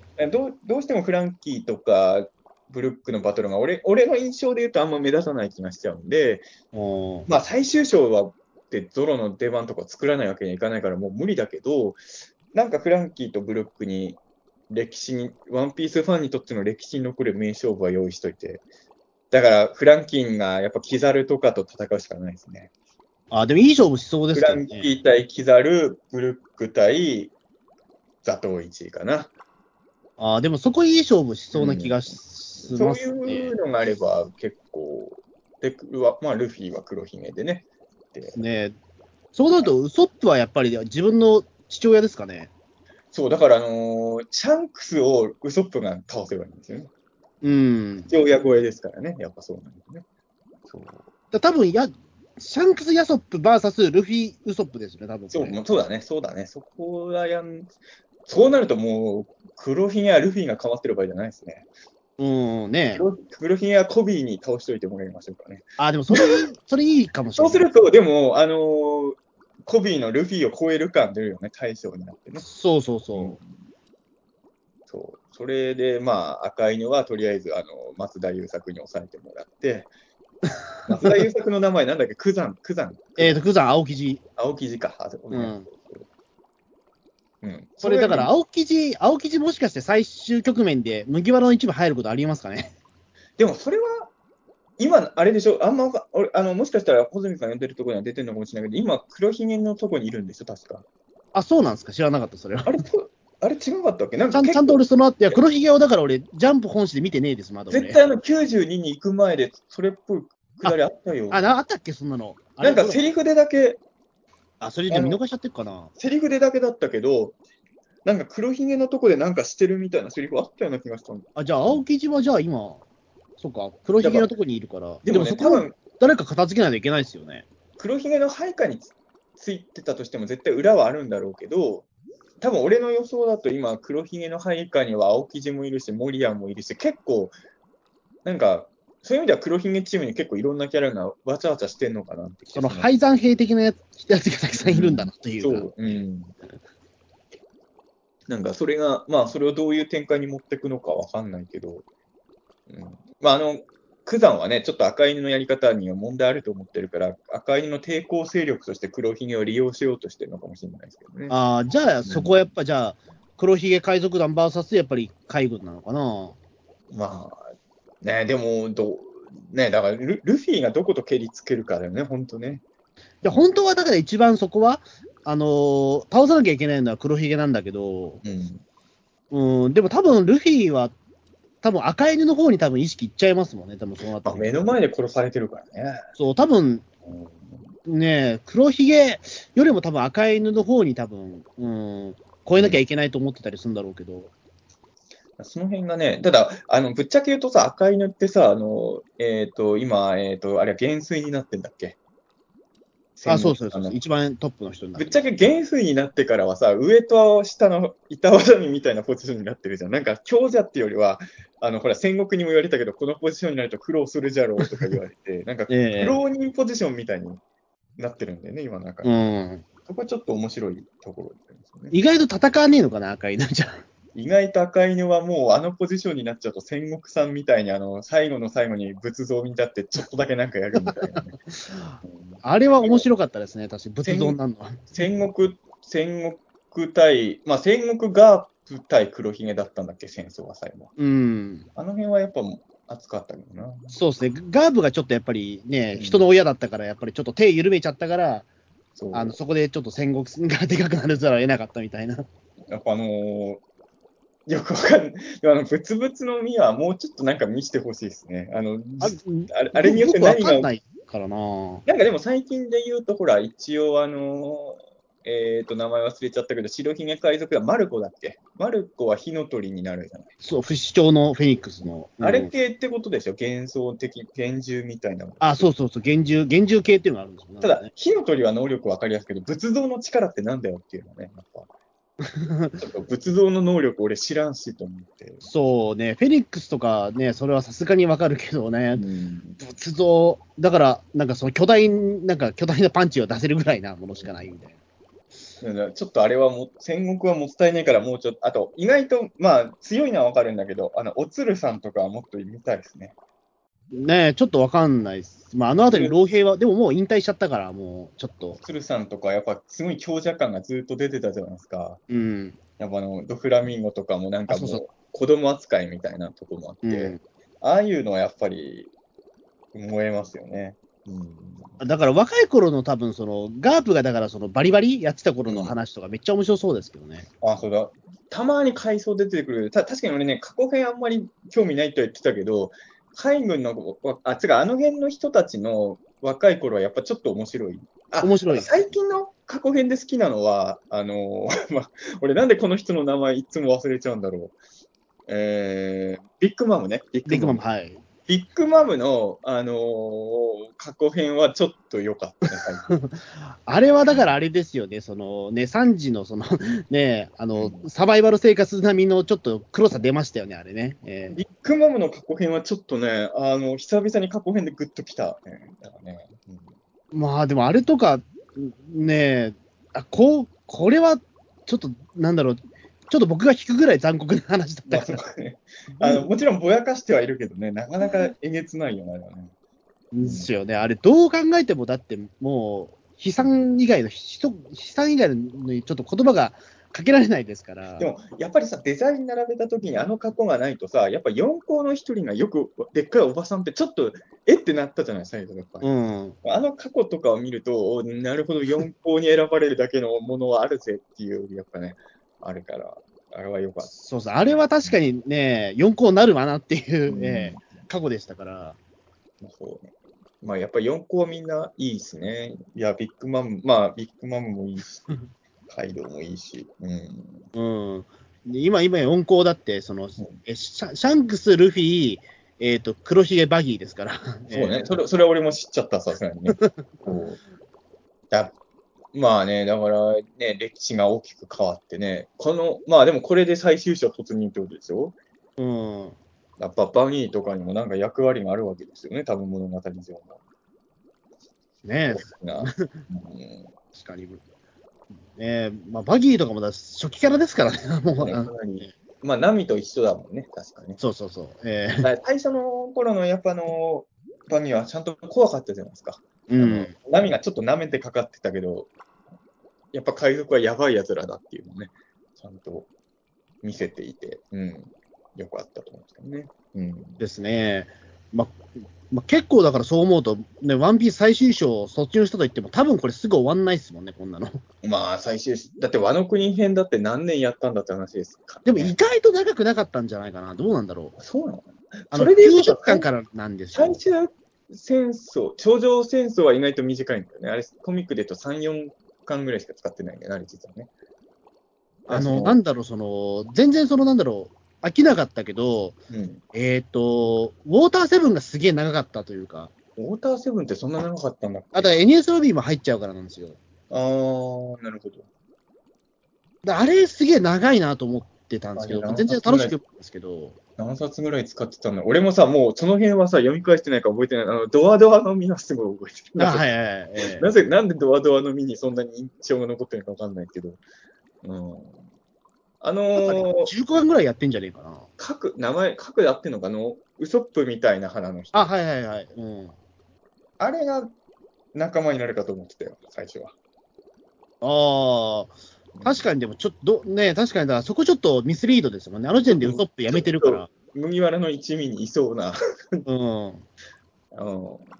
そっか、あの辺は確かに、えっと、あと順番、空島の次何やってたんだっけ？空島の次が、だからそのウォーターセブンですよ。あ、空島の次そのまま落とすあいや、なんか、ななんかわかんない。えっと、あれだっけ、えっと、ウォーターセブンの前になんかよくわかんよくわかんないレースやってましたよね。あの、ノロノロビームの人だ。そののビーム、そうそう。ええあれなんだっけ？忘れちゃったけど。あれは短いやつだよね。うん。あれその後がウォーは、ターセブンなのか。あれの後すぐお、あ、そうか、あの、ノロノロビームの後に、あのー松田優作が来て、そうそうそうそう。で、そのままウォーターセブン編に突入。ウォーターセブンの次何？ウォーターセブンの次が、えっと、スリラーバーグ。ああ、スリラー版が短いよね、確か結構。うん。その後何編ですか？その後があれですよ、頂上戦争ですよ。あスリラーバグの後頂上決戦行っちゃうんだっけ？あれ？違うかな？あれでもあの、えっ、と、あれは？シャボン、シャボンティー、あ、サボそうか、シャボンティがあるのか。そうか、そうか。シャボンティーでバラバラになって、その後ルフィは、えっ、と、ハンコックたちそう、が韓国の国に行くんですよ。行くのか。で、その後に、ハンコックの国にいる間にエースが捕まったことを知るのか。だうん。で、そうそうあのそっから、なるほど。大体そっから順番わかるかな。まあ、なるほどね。なるほど。うん。そうっすじゃあ、ね。長い、長い。な長い。いっすよ。だからまだこの時点で50巻ぐらいかなあ、でもそれだとまだ50ぐらいなんだ。あ、だからなんだろう、何がな、え、だから後半はだからその2年後になってから、こう、2年後の魚人島でしょ？で、魚人島の後多分パン、パンクハザード？かドレスローザが長いのか。そうドレスローザは確かに長かったドレスローザめいいっちゃ長いんですよ。ドレスローザは、あれ、ドレスローザ編って結局サンジ編でもあるんだっけ？え、な、何ですか？あの、サンジの過去が描かれたのもドレスローザ。まあ、それはホールケーキアイランドです。あ、ホールケーキやるのか。ドレえスローザの次ホールケーキか。ーだドレスローザは、だからその、えっ、と、あれですよ、だからその、ドフラミンゴと、うん、あの、ローの話ですよ、うんほぼほぼ。そうか、そうか。それで、その後がホホールケーキに行ってで、、和の国。和の国か。うんあ、でもそう考えると2年後の話は大体どれも長編っちゃ長編なんですね。うーん、そうですね。だ和の国長いと言っても、実は、13巻かな？ね、13巻はやってんの和の国。うん。それは長いでしょ。長いってそれ言っても長いな。もう、長い感覚麻痺してるから分かんなくない。NS ロビーは13使ってないんじゃない？え、マジで ?NS ロビーってそんな長いの？え、俺長い気したけど、そうでもないのかな。和の国より長いってことはない気がする。そんなことないか。あの話ってそんな長かったんだ。あ、だから、あの、NS ロビー足す、その、ウォーターセブン。いや、だもうまあそそうなんだろうね。あれはまあ、2つで1つみたいなもんですよね。そう、結局だってえで、もそんな10本もある？あれ。10巻も使ってないかな？いや、もう俺ももう、でもその辺は読み返した記憶がだいぶないので、あんま覚えてないですね。うーん。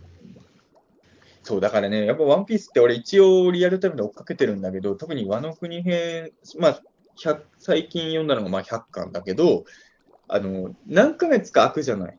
うん。そうすると、やっぱりね、あのー覚えてなかったりするんですよ、結構。その何ヶ月ぶりにワンピースの新刊とか見ると、あれ、このキャラ誰だっけ？みたいなことが最近やっぱり増えてきましたね。なんか忘れちゃいますよね、だからだから。これに関し正直、和の国編とかは一気読みのが面白いんじゃねえかなっていう気が。ああ、一応だから俺、うんお盆休みは、あの、和の国編、とりあえず今出てるまで全部読もうかなと思ってるぐらいおーえ、それは買買うってことですね。まあ、か買買わざるを得ないなってまあ、いう。ね、まあいいといいと思いますよ。いや、うずに君のワンピース動画、もうい伊藤博樹君もワンピース100巻全部買って読んでほしいです。いや、ちょっと話ずれるかもしれないけどさ、呪術廻戦とかもね、あのはいね、やっぱりちょっと、俺も呪術廻戦はまだアニメになったとこまでしか見てないんで、そううん、呪術廻戦はでもちょっと、なん、なん、まあ、普通のバトル漫画になっちゃいましたからね。ああれなんだよね、ほ穂積君はあのアニメになった後以降、ちょっとアニメになったとこまでと比べると、ちょっと乗れてない感じなんですよね、確か。えっ、と、あそれで思い出した。あのさ、はいこの間俺さ、多分前回、チェーンソーマンの話してるよね。しました、しました。で、えっ、と、何巻からあんまり面白くなくなったみたいな話、俺したじゃないですか。9巻から面白くなかったって言ってましたよ。9巻なのかな。うんでも、その後、えっ、と、だからあの辺の数字俺間違ってたかもしれないけど、あの、この間、えっ、と、まだ読んでなかったチェーンソーマンのを一冊読んだんですよ。はい。めちゃくちゃ面白かったです。あでですよね。だから、中田さんが好きそうな話だなと思ってたでもね、なんかね、途中でちょっと、あれって思ったんだけど、でもまあ、せっかくだから、まあ、ここまで読んだんだしな、まあ、でもまだ最後まで読んでないですけど、あの、名前なんだっけ、名前忘れちゃったな、あの、あの、相棒の人、え、サメの人？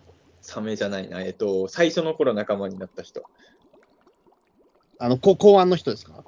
えっと、こう、うん、あのーなんか男の人、男の人。あー名前出てこない、俺も。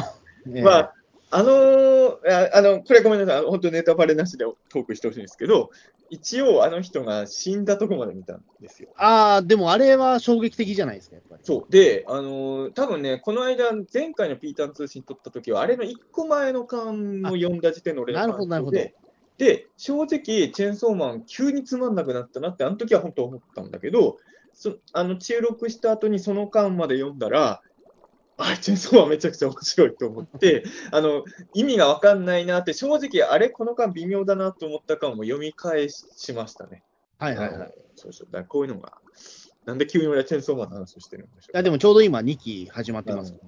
そう、だからあのこ、こういうのはさ、ワンピースもそうなんだけど、あの2期が始まったって、やっぱツイッターでもみんな話題にしてるじゃないですか。うんで、2期の始まり方によってはあの、俺の知らないチェーンソーマンの内容がは入っちゃう可能性もあるから、気をつけてるんですけど、今のところチェーンソーマンの2期はあの頭のない鳥が出てくることしか知らないんで、ね、首なしマイクが出てくるとね。だからとりあえず今のところはあの重大なネタバレはせずに済むんですけど、早くさ多分あと3冊ぐらい読めば一部噛んだよね、多分まあ、チェーンソーマンね。え9まで読んだ。だから、まあ、多分さっさと読むのと。いや、今結構い読んでる漫画多いんで、じあの一時期漫画全然読んでなかったんですけど、やっぱり読まなきゃと思って今いろいろ読んでるんで。ですね。だから今、だから、あの、なんだろう、その、ゼブラックっていう、その、ワンピース92巻まで、その無料公開していたアプリあったんですけど、うんあの、ついさっきまで暗殺教室が100話まで無料だったんですよ。おー100話ってことは10巻。おまあ、確かに暗殺教室も俺、実は初期の頃しかまだ読んでないな。だから俺、えっ、と、この収録の前に、70話まで読んだんですよ。おーすごいすごい。うん。で、で、えっ、と、え、先週ぐらいから、あれか、あの、ナルトが27巻ぐらいまで無料になってるはず。俺でもね、さ、ナルトは実は、それこそ、これは弟なんだけど、おまあ、最後まで買ってたか分かんないけど、弟が集めてたんですよ、ナルト。うん。だから読もうと思えば読めたから、あのそれこそナルトが盛り上がってる時いつだよって話ですけど、まあ結構盛り上がってます。みんなナルト面白いって言ってんなと思って、ナルト弟が集めてたなと思ってなん、結構前だけどね、もう10年ぐらい前だと思うけど、読んだんだけど、俺、まあ、その後面白くなるのかもしれないけど、3巻ぐらいでナルト挫折しちゃったんだよね。ああ。うんだそういう人に多分今、ちょうどいいんじゃないですか、そういう無料があるっていうのは。その後面白くなるかもしれないから。うん、だからす、ちょっとだからあれじゃないですか、じゃあ、こっからじゃあ、一から単行本買っていくかってなると、結構やっぱり大変じゃないですか。まあね。だから、その、無料で読ませる分を、あのーなんだろう、その対応に出しといて、じゃあその先は単行本買ってねっていう方法が多分今、まあ、でもね、それは正しいよね、戦略として。やっぱり、あの、あまりにも長い漫画、今から、そのドラえもんとかだったら話別ですけどね、続きもんじゃなければ。そうそうそう。うんあ、でもそれで言えば、今ドラえもんってテントウムシコミックスで読んでる人ってあんまりいないのかね。え、でも、テントオブコミックス以外だと、何で読んでるんですか？今全集でみんな読んでるんですよ。そんなことえ、F 選手ですか？全集とか文庫なん俺、テントウムシコミックスのドラえもんって今、本屋に売ってんすか？あ、どうだろう？見てない確か見てないなと思って、テントウムシコミックスのバンドラえもんを。どうなんだろうな。でも、テントオブコミックス以外ワンピースもぶっちゃけ言うと、まあだから今みんなネット、まあ、そのアプリ以外も買う人もネット書店の、本屋さん行った場合に1巻から100巻まで並んでるんですか？ら、ワンピース。うん。あの、紀ノ国屋書店でも多分全巻棚に並んでないよね、多分ワンピースね。ワンピースどどうなんですか？ね ?100 巻。ワンピース1巻から100巻まで普通に置いてある書店さんってあるのかな？あー、?100 ですよ、だって。100って100。か。いや、103ですよね。103って。そう。あー、どうなんだろうな。俺、書店で10年ぐらい前にバイトしてた時は、うんワンピース1から、当時60何巻まで出てたけど、それで並んでたんですよ。間違いなく。60何巻並べるんなら、でも100も置けないことはないのかいけなくまあはないんじゃないかな。じゃあ置いてある書店さんだったらずらー俺、いまだにやっぱりさ、本本を書店さんで買う人だからさ。うん。そうそうなんか、水木しげるの漫画とかわざわざ隣県まで行って集めてた人で、こ う注文すればよかったんですけど、やっぱなんかね、やっぱちょっと違うっていうね。うん、もうだから完全に僕はもう今、電子書籍の方にい行っちゃったんで、ねやっぱそう切り替えた方がいいんだろうけどね。まあねうんまあやっぱり、なんだろう、その、うん、いや、まあ物量的な問題ですよね、まあまあワンピースとかになってくると。でも一応俺は、だから、あの、物としてワンピース100冊あるんですよ。その、ばらけてるけどね。うん。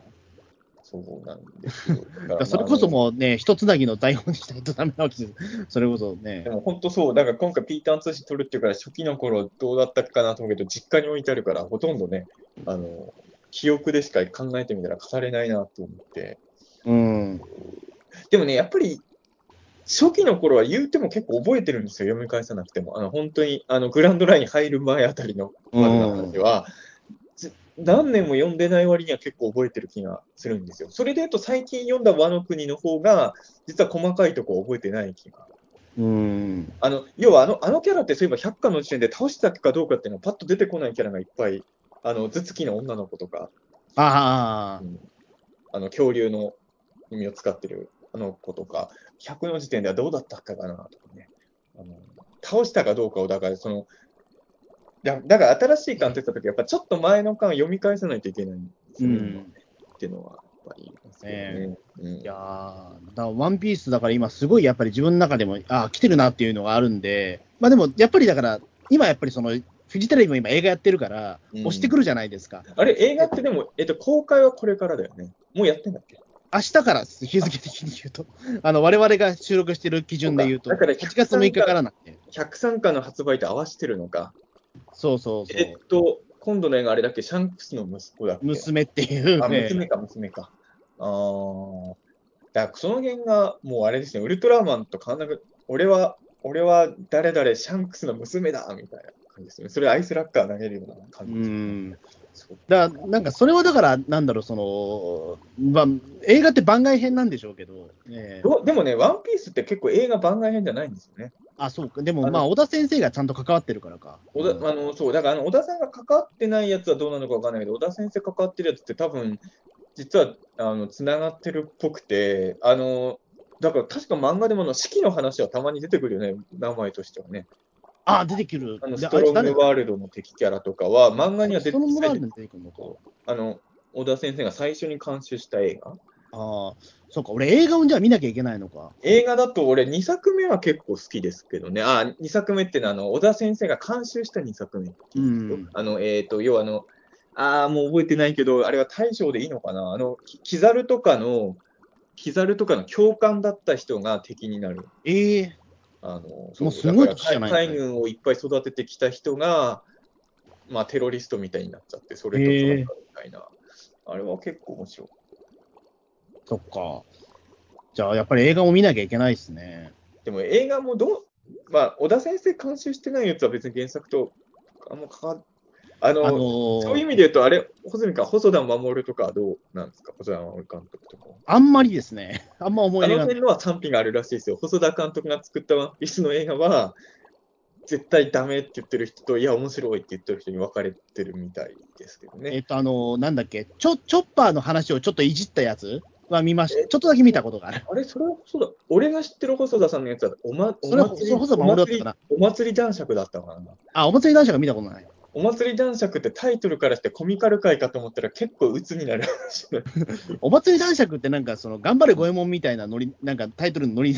と思うでしょ？うんでも、あの、あれ、でも間違ってたらごめん、俺も記憶で喋ってるけど、確かお祭り男爵の回だったと思うんだけど、タイトルと想像してたのと全然違って、すごいなんかギスギスしたの。そうそうそそのあたりはだからやっぱ自自由にややってたんでしょうね、多分東映の方が。う。でも、まあね、その辺はドラゴンボールもそうだと思うけど、でも、だんだんやっぱり作者の人が監修するようになったら、本編と密接なつながりがあるやつが。あ、でも、それはでも今週号のジャンプで、そのね、コナンの青山先生との小田先生の対談の時に言ってましたよ、やっぱりそれは。あ、そあのーなんだろう、やっぱり、自分が悪しき習慣を作ってしまったみたいなこと言ってましたよ、ジャンプ作者にとって。あの、自分がやっぱりその監修したことによって、やっぱりお客さんたくさん入ったから、その後のジャンプの,、まん、その漫画原作の映画って、その原作者がやっぱり関わんなきゃいけなくなっちゃったみたいな。まあでも確かにさ、その、まあ、それが良かったか悪かったかは別として、やっぱり我々の世代って、その東映アニメフェアとかでも、ぶっちゃけこれ別物だしなって感覚に子供の頃になってたじゃないですか。うん。やっぱドラゴンボールの映画とかも別に無理して見なくてもいいみたいな感覚がやっぱどうしてもあったから、でもやっぱりそうじゃなくなってきたのは、まあ確かにあの、ワンピースのあのストロングワールドだっけ？うーん、なのかな。今やっぱり原作者関わってないともうちょっとダメって感じあるもんね。うんまあだから、えっ、と、それこそだから別にその、なんだろう、つながりがなければ、いくらでもできるのかもしれない。ワンピースってやっぱり、なんだろう、その、ストーリーもんだから、そね。なんか脱線できないしっていうのが、確かにね。うん、あるんじゃないですか、やっぱそこは。でもやっぱまあ、まあそういう意味では、じゃあまあ少なくとも小田先生が関わってるやつは、でも黄金のやつは多分そんなに本編に関わってなさそうだったけど、あ、そうか。あの、シン・ゴジラの年にやってたやつですね。うん。まあ、でも俺もそれ言ったらさ、もう映画の記憶はさ、本当にストロングワールド見てるけど、俺ほとんどないんですよ、記憶にもう。ああ、ゼ Z はまあまあ覚えてるけど、確かに。うんうんそっか、じゃあやっぱりこの夏はやっぱりちょっとワンピースの映画を見とこ見ときたいな、やっぱり。ついにホジュンがワンピースの映画を見に行くまでになります。だいぶ、1年前ともだいぶ違いますね。だいぶ違いますね。だから今、だからギアセカンドとかのじゃなくて、もう僕、レイリーに育てられて、もうだからその覇気が使えるぐらいになってるんです、今。ああ、それは、えギアセカン、今ギア何まで行ってんだっけ？フィフス。フィフスまで行ってんのか。うんもうギアセカンドとかのレベルじゃもうなくなってた、なくなるぐらいの知識量のアップグレードがありすぎて、今2年後ぐらいになってます、今。だいぶ変わりましたね、確かに。えー結構俺び、自分でもびっくりするくらい、えー集中力がも持ってしまったので、えーまあでも、でも1ヶ月でそんだけ読めるっていうのは確かに、そう、やば、面白いと思わなきゃ無理じゃないですか。え確かにだからそれはやっぱりそうですね。だって、俺、あれでしたもん、だってその連れ合いと一緒にあの中華街に行ったんですけど、うん、その移動中にも僕、ワンピース読んじゃってましたから、えー で最終的にもう読むなって言われましたから、うん、まあまあ、そりゃそうでしょう、ね。中 えーだから中華街でそのね、エビチリ食ってる間にも読んでたから、えーさすがに怒られましたけど、それは。相当やね、それはね。えーまあしょうがないし、でもそれはもう、あの頂上決戦のね、あのボンクレーすげえあの活躍してるぐらいだったんで、ちょっとそれは止められないじゃないですか。確かにそこは止まんないとこだね。ごめん、ボンクレーが、ボンクレーがそれ、ノロノロビームの頃だったら止めれたあ全然止められたんですよ、え あれも今読むと面白いのかなもう正直あの、ノロノロビームしか覚えてない。あの、なんかスポーツっぽいことやんだよね、あの時はね。ーあのボクシングで対決するんですよ、最終的に。あれはコミック1巻ぐらいなの？もし2巻ぐらいは使ってんのか、でもあれも多分。2巻ぐらいあった気しますね。あれ終わった後にすぐにでも初大将が初めて出てくる、ね。そうですね。そうだだから俺は別に嫌いじゃなかったけど、どうしても空島空島の後あれが来て、あの辺でちょっと一回離れた人やっぱ多かったんだよね。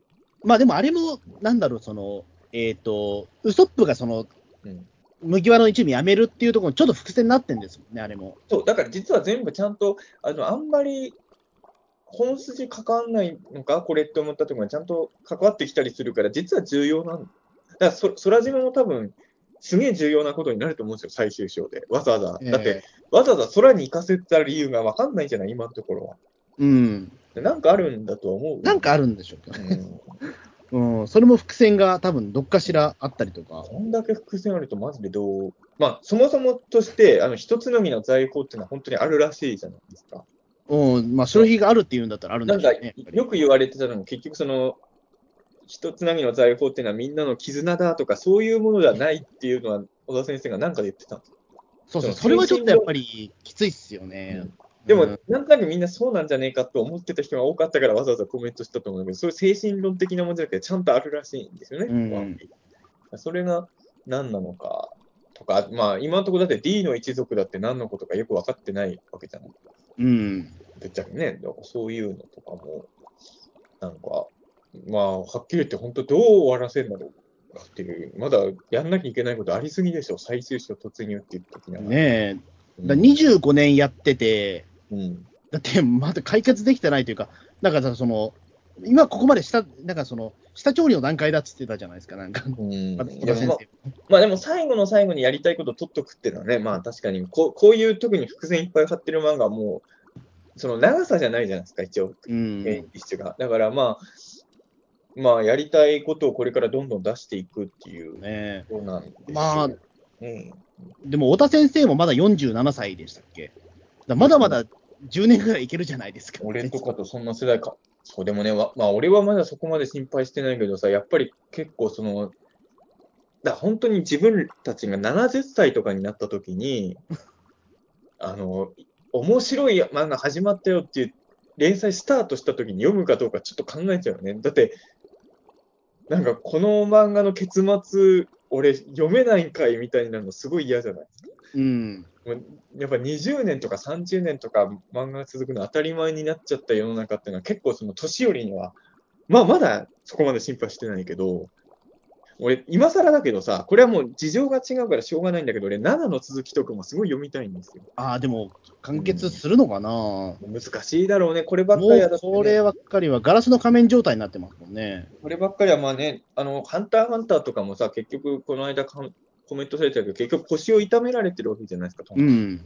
だかやっぱり肉体的なことが原因でそうなっちゃってるって聞いちゃうとね、どうしようもないですもんね、こっちとしてはね。どうなんすかね、だから、ワンピースとかは、だからまあね、まあ、まだ若いとは47歳だっつっても、何が起こるか分かんないですからね。あと一応、ワンピースは本当、あれは本当なんだっけ？一応、最終話のプロットはなんか金庫に入ってるみたいなこと聞いたことあります。それだからあれですよね、だからその、もともと、そのゴルゴ13の都市伝説みたいなあれですよね、うん。最終回の原稿を斎藤隆夫が全部ペン入れしてて、もうそれがピン金庫に入ってるみたいな。ワンピース、これは都市伝説なんですか？ワンピースのやつは。でも、ワンピースもなんかあれですもんね。なんか、えっと、麦わらの一味ってもう初期段階から決められてるみたいな、うん。なんか、なんか、だからネームまで言ってるかどうかわかんないけど、アイデアみたいなもの自体は最終回のもう書いたものが一応あるみたいなのなんかで聞いたような、あれ都市伝説なのかな？ちょっとその辺はわかんないけどね。ねえ、どうなんですかね。やっぱり、ワン、でもね、本当にそうなんですよ。25年っていうことは、まあ、俺らはいいけど、おじさんで読んでた人もいるじゃない、全然ワンピース。うん。マジで、おまあ、それこそエヴァンゲリオンの時もその話題になった、結構なったんだけどさ、あの、新エヴァ見る前に亡くなっちゃったオタクの人結構いるんですよね。うん。そこ考えるとちょっとね、なあの、い完結なかなかしない作品って結構罪作りですよね。うんねえ、そうなっちゃうと、まあ、我々も分かんないですからね、それこそ10年後なんてどうなってるかそれは、あの、本当に、だってあの、来年の夏は50度になってるかもしれないですから、日本ね。そうね、あねあ俺、ワンピースの最終回見ずに死, ね、死にたくないとなっても、ええいやまあ読み読みがない限りは、ね見るね、死んじゃったら終わりですから、いや、ええ本当、オタクは長生きしないとないものはないんじゃですから、それこそ。いや、まえマジで長生きしないとダメですから、オタクはえね。えそうなんですよね。いや、まあでも、まあまあでも、ま小泉君とこんな風にワンピースの話をできる時が来るとね。いや僕も 僕もそうですね、こんな時代になるとは思わなかったんで。まあ、最初も話したけど、意外とワンピースのトークをがっつりやる機会ってあんまり。でもさ、やっぱりど今、今のワンピースのメイン読者層ってどこなんだろう小学生は読んでるんですかねどうなのかな？でも、YouTube とか見てると、まあ、僕らと同い年ぐらいの人が、なんかそのワンピースのなんかチャンネルとか解説してますね。なんかややっぱりさ、その まあ、自分の小学生の頃思い出してもさ、まあ、自分が生まれる20年以上前にやってた漫画が載ってても、なんだろう、なんか自分たちの漫画って感じしない気もしますよね。まあ、その、うんいこち亀みたいに1話完結だったら話別なんですけど、まあ、前回も言ったかもしれないけど、バスタードとかやっぱりなんか分かんなかったんですよ、俺は。うん。なんか、ねドラゴンボールはなんか夕方に無印の再放送もあったからなんとかついていけてるな、ありましたけど、ですね。ワンピースも今メイン読者層って少年ではない可能性結構ありますよね。あの、なんかそのコラボ先とかを考えると、あの、なんだ、その企業案件とか あるじゃないですか、いわゆるそのタイアップ先みたいな、はいああいうのを見るとちょっとわかるのは、この前、そのオールナイトニッポンで、うん。その麦わらの一味のオールナイトニッポンやってたんですけど、はいはい。あの CM が全部車でした。いやだ、やっぱさ、そういう考えるとさ、これ、鬼滅の刃はやっぱ子供呼んでる感すごい感じるんですよ。うん。でもやっぱり、ワンピースはちょっと上だよね、まあもちろん子供で読んでる人もいるとは思うけど。そう、だからなんか、うんフランキー並みのなんかその機能が入ったなんか、ね、車が出るぜみたいなこと言ってて、なんだそれと思ったけど、でも本当それで、あの、なんか CM 打ってたんで、ああ、やっぱりだからそういう車買う世代が今メインなのかな、みたいな。まあやっぱり中中年ジャンプの連載漫画ですからね、そこは。うん、すごいっす。麦わの一部のオールナイトニッポンもすごかったんですけど、うんまあ声優さんもまあやっぱり年は年じゃないですか、皆まあさん。ね、確かに。もう、ジンベエの人とか75とかですかうら、そうか。もうで大丈夫なのかなと思うんですけど、完結までに。ええだからなんかすごい、えな、なんだろう、その、人生相談コーナーとかあったんですけど、その、電話かける人も、なんか、うんえっ、と、お母さん世代とかなんですよね。いや、でもそうだと思う、ワンピースまあ、だからある、ある種子供が読んでるとしたらあれですよね。それこそ、あの、仮面ライダークーガの時とか、ウルトラマンティガの時も言われてたけど、親子2世代パターンですよね。うんうんお父さんも見てたんだよ、みたいなパターンで子供がハマるっていうのは結構あるかもしれないですよね。そう。だなんかそれを聞いて、あ結構、ワンピースって、結構今、なんか想定、なんだろう、そのメイン読者層って多分相当上なんだろうなっていうのは、うん、うん、まあでも、よく言うのはあのラ、ライトノベルとかも実はメイン読者、こう高校生じゃないみたいな話はよく聞くからね。うん、実はあの高校生たちが主役の話だけど、読んでるのはもっと上の世代みたいなね、よく聞きますから、そうなんですよ。いや、まあ、やまあ、だから、まあ、一気に90何回まで無料開放してるって言っても、穂積君みたいに一気に90何回まで読む人ってそんなには多分いないと思うんですよね。えね、そうそうなのか、どうなんだろうな。やっぱり1ヶ月で90巻って結構じゃないですか？いや、僕もダメかなと思ったんですけど、なんで心折れそうになったんですけど、うんなんとなく、その、結局20巻ぐらいまで読んで、あとはちょびちょびコミックで買うみたいになる人が多い気がするけどね、面白かったからっていうイメージですね。ねやっぱ90は一気に読むな、結構。マジで頭の中ワンピースでいっぱいになっちゃうから。いや、本当、うん、ねえ、だからうん僕もだからよよくそんな集中力持ったなというか、やっぱり、あれでしょ、ポッドキャスト王に俺はなるっていうのを、いね、今やろうとしてるでしょ。なんいや、ならないです、そんなこと。をしてやりたいでしょ、今。いや、やりたくないですよ。別にそんなことは、いや、今更海賊王に俺はなるを、そんな声高らかに言うの、いや、さすがに恥ずかしいじゃないですか。いやいやいや、俺は、まあ絶対やりたくないですけど。うん嫌じゃないですか、それ。ええでも、いまだに結局、ワンピースの一番有名なセリフってそれでしょ、多分。うん、だそれだって、まあね、うん、まあずっと言ってるしなう、ん、って言ってやっぱり。ポッドキャスト王に俺はなるっていうね、やっぱ。いや、俺最初にホズミ君今回言うと思ってる、それを。言わないですよ。いやいや、さすがに言わないです。ええやんないのか、そうか。あ、だからそ、それで言うと、うんあの、最初に挨拶するときに、へそって言うかどうか迷いました。あー実を言うと。えー、へそ、小月ですって言うかどうか迷いました。今、今空島編のネタを、いや、まあ、俺もでも、さでも言われてすぐにそしたら、へへそって返してくれるかな、中澤さんはと思ったっていうのは、ちょっと一瞬頭あったんですけど、やめました。でもそれぐらいなら返してたね。でも確かに、あ、でも完全に忘れてたけど、へそって言われてすぐ空島のあれだって思い出せるぐらいはやっぱ記憶に残ってんだなってちょっと、うん。へそね。うん確かに。へそはまあ言い言いやすいかも。空島まあ、これはだから、なんかそのワン、ワンピースファンだったら多分、あの、伝わるあい独自の挨拶じゃないですか、多分それ。へそ、へそはまあ、ありですね。なんかそんな恥ずかしくないしね。そんな恥ずかしくないから、言えるかなみたいな。でも、しょっぱなそれはないなと思ったんで、やめました。まあまあ、そうですね。まあ、しかも俺が忘れてたら、もうどうしよう忘れてたらちょっと、ね、そしたらさらにだって、服のワンピースのことのね、うんあの話題をするという、ちょっとねう、ん信じられないぐらいな状況になったんで、ちょっと焼け野原になっちゃったんですいや、でも、あれはさ、25年前はみんなやってたんですよ。いや、もうこれは許されない小学生までですよ。マジで、もう、もう誰も言ってないけど、25年前にワンピース流行った頃は、マジで言って、まあ、これ今でも言う人いるけど、あの、俺がオカルトだからね、宇宙人の話やグレーの話よくするじゃない。うん。で、これは本当ボケじゃなく、いまだに歌手の方だと思われること、たまにあるのよ、本当こればっかりは。ああ、ねえ、ううんん。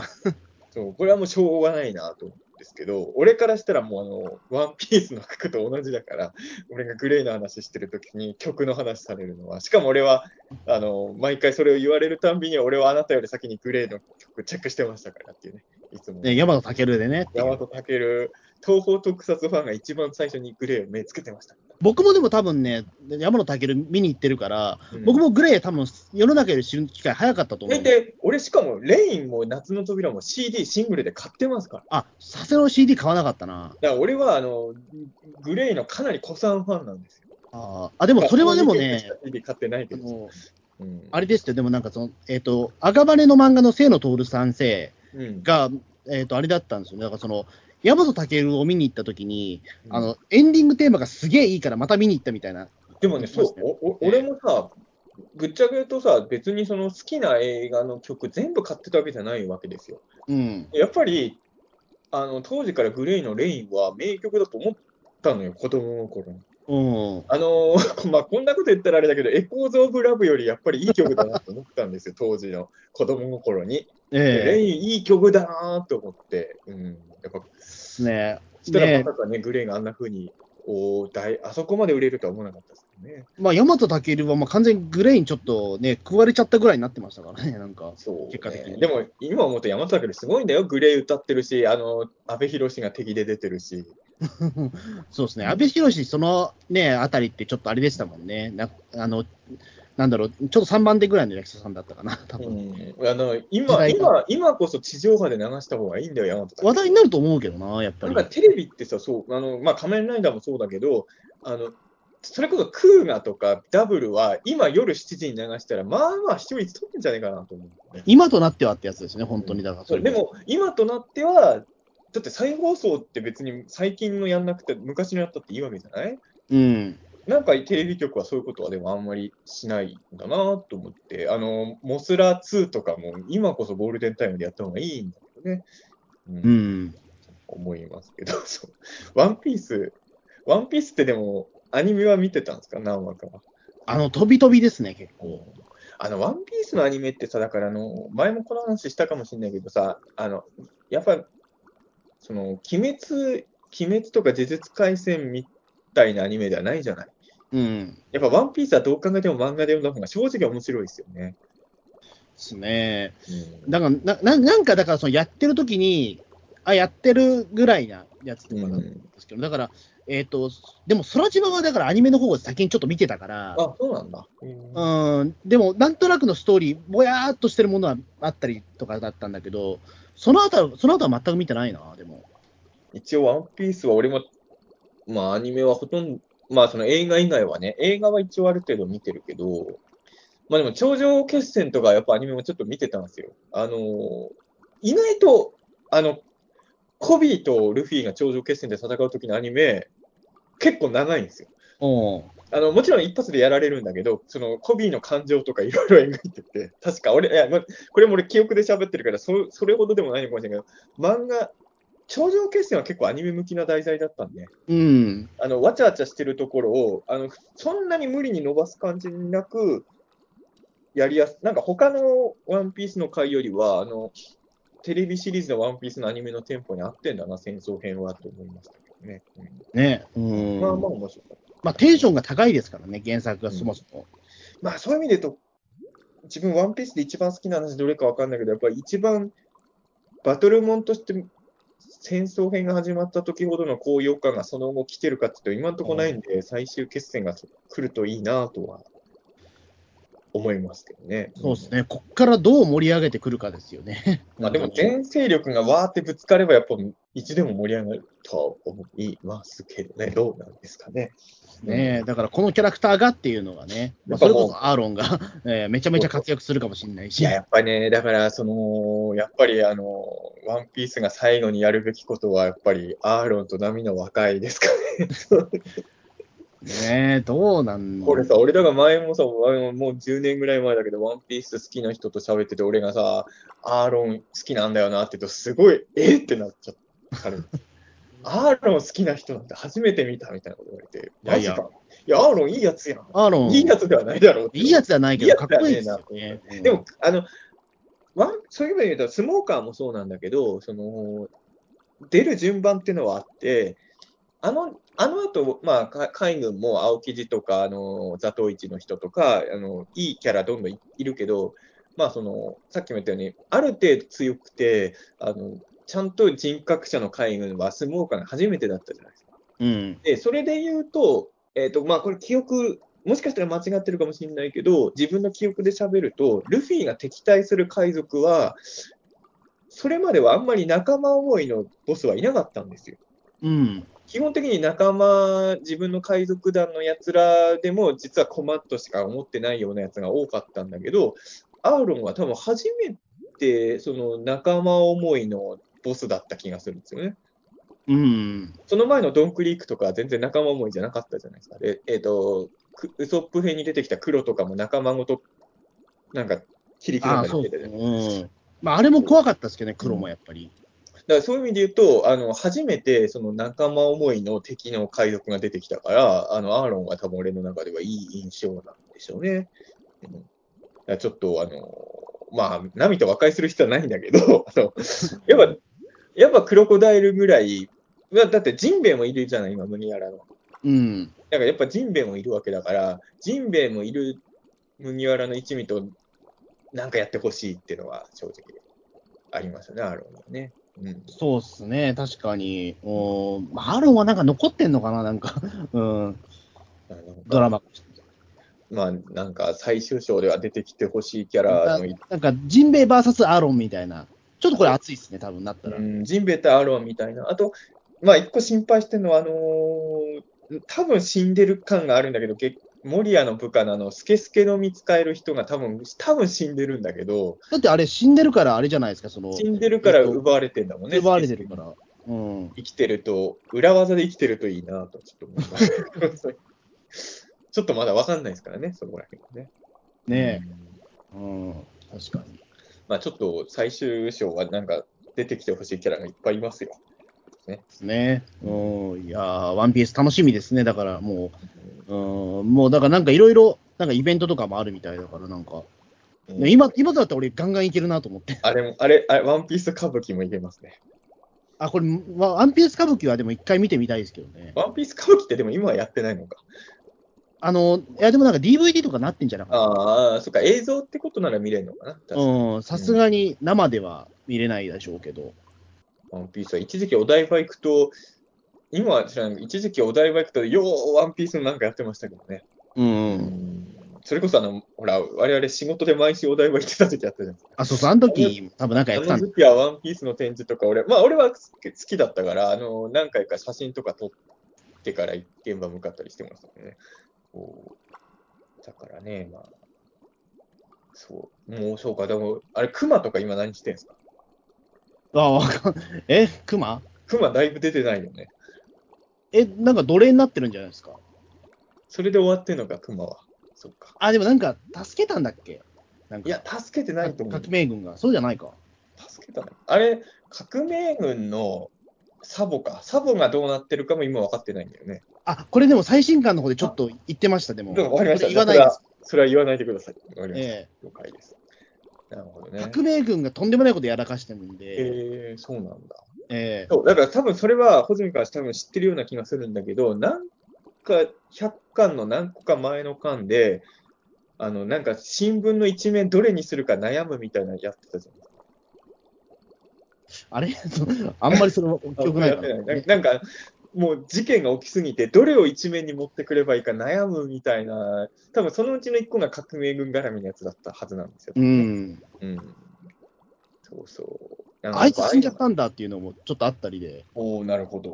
うんい。や、ワクワクしますね。いや、本当に、まあ、とりあえずまずは、今日発売したっていう103まで俺は読むことですよ。なんでそうです 100, なんで100まで読んでんなら103まで読む、まあ103は今日だからしょうがないけど、なんで102までじゃなくて100なんだよって俺俺も自分でもちょっと思う。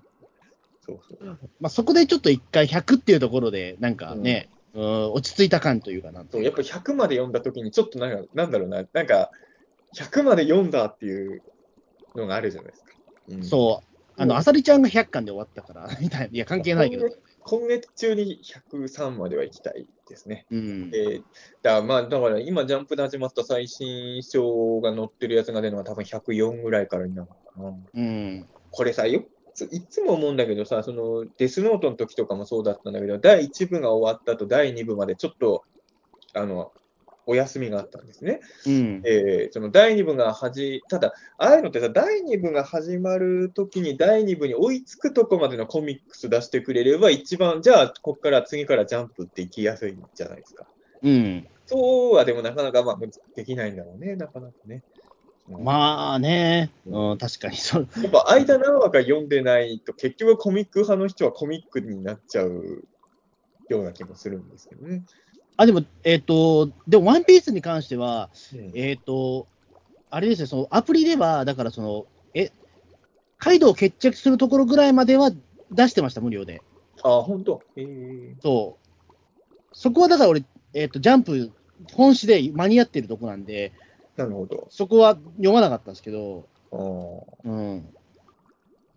まあちょっとあの、もちろんあの、すごい微妙な僕も100巻までっていうすごい中途半端なところの、100巻っていうのは、まあ、まあ、そうか、それそれは逆に穂積君へのネタバレになるから言わないですけど、そう、だから、ここ複雑な関係なんで。そうなんですよ。100、いいいいところで終わってるんですけどね、100巻ね。これ、和の国だけで一回やりましょうか、じゃあ、お互い二人読んだ、ああ、読み終わったところで、わあの和の国編トークを和の国編を別で、えでも和の国ももう出だしはもう覚えてないですよ、もう本当にね。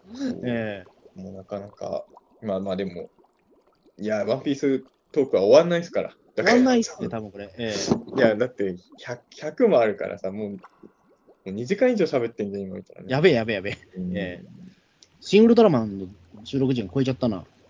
まあ、それはしょうがないっちゃしょうがないですけどね。シン・ウルトラマンは100分の映画ですからね。うん、ねえ、うんワンピースとは本当に、ねえ、とんでもない長長編だから。えまあ、あの、ゲゲゲの鬼太郎全話の感想を初めて語れって言われたらとんでもないことになるね。えねえ、そうですね。ゲゲゲの鬼太郎100話ですからね。ええたったの。そうそう。まあ、ねアニメのワンピースは1000話超えましたから。あれ全部見てる人もいるんだよね、アニメもね。あ、でも、この前、その、麦わらの一味の女の日本で、うん3ヶ月で見たっていう猛者がいましたよ、でも。やべえな。いや、さすがにそれはと思ったけど、さすがにそれは真似できないわと思ったけど。ワンピースね、やっぱり、いまだに主題歌、最初のが有一番有名なの。最初のか、あれは。逆にあれ以外のワンピースの歌ってあんま出てこないですよね。あのー島田紳介さんが作詞したやつはなんか知ってます？いいや、だからワンピースの歴史語ると、それこそしんすけさんがテレビでワーッとやってた頃とかも全部遡ってるっていうのがワンピースの歴史を感じますよね。そうそうそう。うん、なんかね、あのあたりのその、えーなんだっけ、トリビア、トリビアの泉とか、ああいうのブームになった頃って、そろ、そろ、まあなんかそ、聞いてなかったけど、ホズミが結局ワンピースのキャラは誰がいてますか誰だろう、でも。あ、でもキャラ、キャラだと誰になるの？でも俺。あ、でもね、一番やっぱりその心に響いたの、麦わらの一味だと多分ジンベエかな、でも。まあでもジンベエはやっぱいいキャラだよ。一番、なんだろう、しっくりきたんですよね、しっくり。キャラ的に。いや、なんか、一番思う、あの、すごい感情移入しやすかった。ああ、なるほどね。うーん。いや、だからやっぱり、一つやっぱり筋通通ってる人だし、まあね。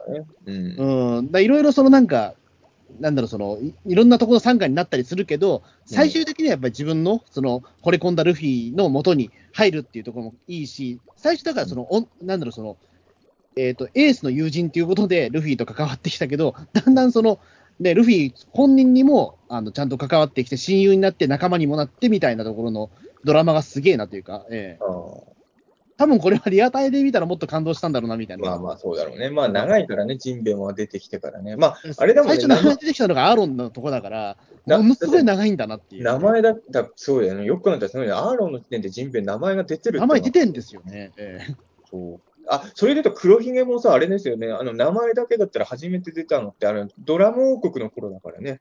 嘘あ、そうだよ。あの、あの、絵は出てないけど、あの、ドラム王国を黒ひげがたった5人で壊滅させてるっていうセリフ。マジっすか？え、それ気づだかかなかっら、名前だけだったらその頃からもうすでに黒ひげも出てるからね。た。へえ。なんかそう考えて、やっぱりあの、やっぱすごいですよね。そのまあ、どこまで最初に考えた通りに進んでるか知らないけど、やっぱその辺の伏線はやっぱりすごいなとね。思いますねあの、ワンピースのさ、げ最初の、さすがに最初の頃はやっぱり小田先生もこういう展開になって考えずに書いてると思うんだけどさ、やっぱ1話は今読むとでもやっぱちょっといろいろ気になるとこないですか？あの山賊とか。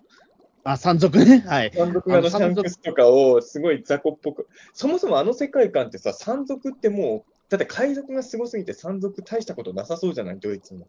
まあ山があんまなさそうですからね、うんあの世界観。あの1話ってやっぱり、なんか今読むとさ、まあ、あの頃のシャンクスはまだそんな思うんじゃない？って設定なのかな、一応。うーん。ね。なんか、やっぱあの1話見るとさ、ちょっと違和感をどうしても感じるよね、今読むとね。確かになな、なんだろうな、あれは。うん。うんあ、でもルフィのやっぱ子供の頃は、ちょっとやっぱ後付けが多いのかな、みたいな。まあね、そう、さすがにその辺はやっぱり、だからそのシャンクスだってゴム人間になって、で、うんその後、エースとかですもんね。うん。あ、ごめんなさい。一瞬席離れていいですか、はい 大丈夫ですはい。ちょっと待ってください。え今何時間ぐらいや収録してるんだろう？いや、いや、なんでこんなに収録してる必要があるのかわからないですけど、なんか止まんなくなっちゃってるんですよね。まあ、それこそワンピースね、中田さんが昔から好きだったら知ってるけど、まあ、僕の方も今回92巻まで一気に読めたということだったので、まあ、ちょっとお互い止まんなくなってるとは思うんですけども、うーんね、なんだろうな。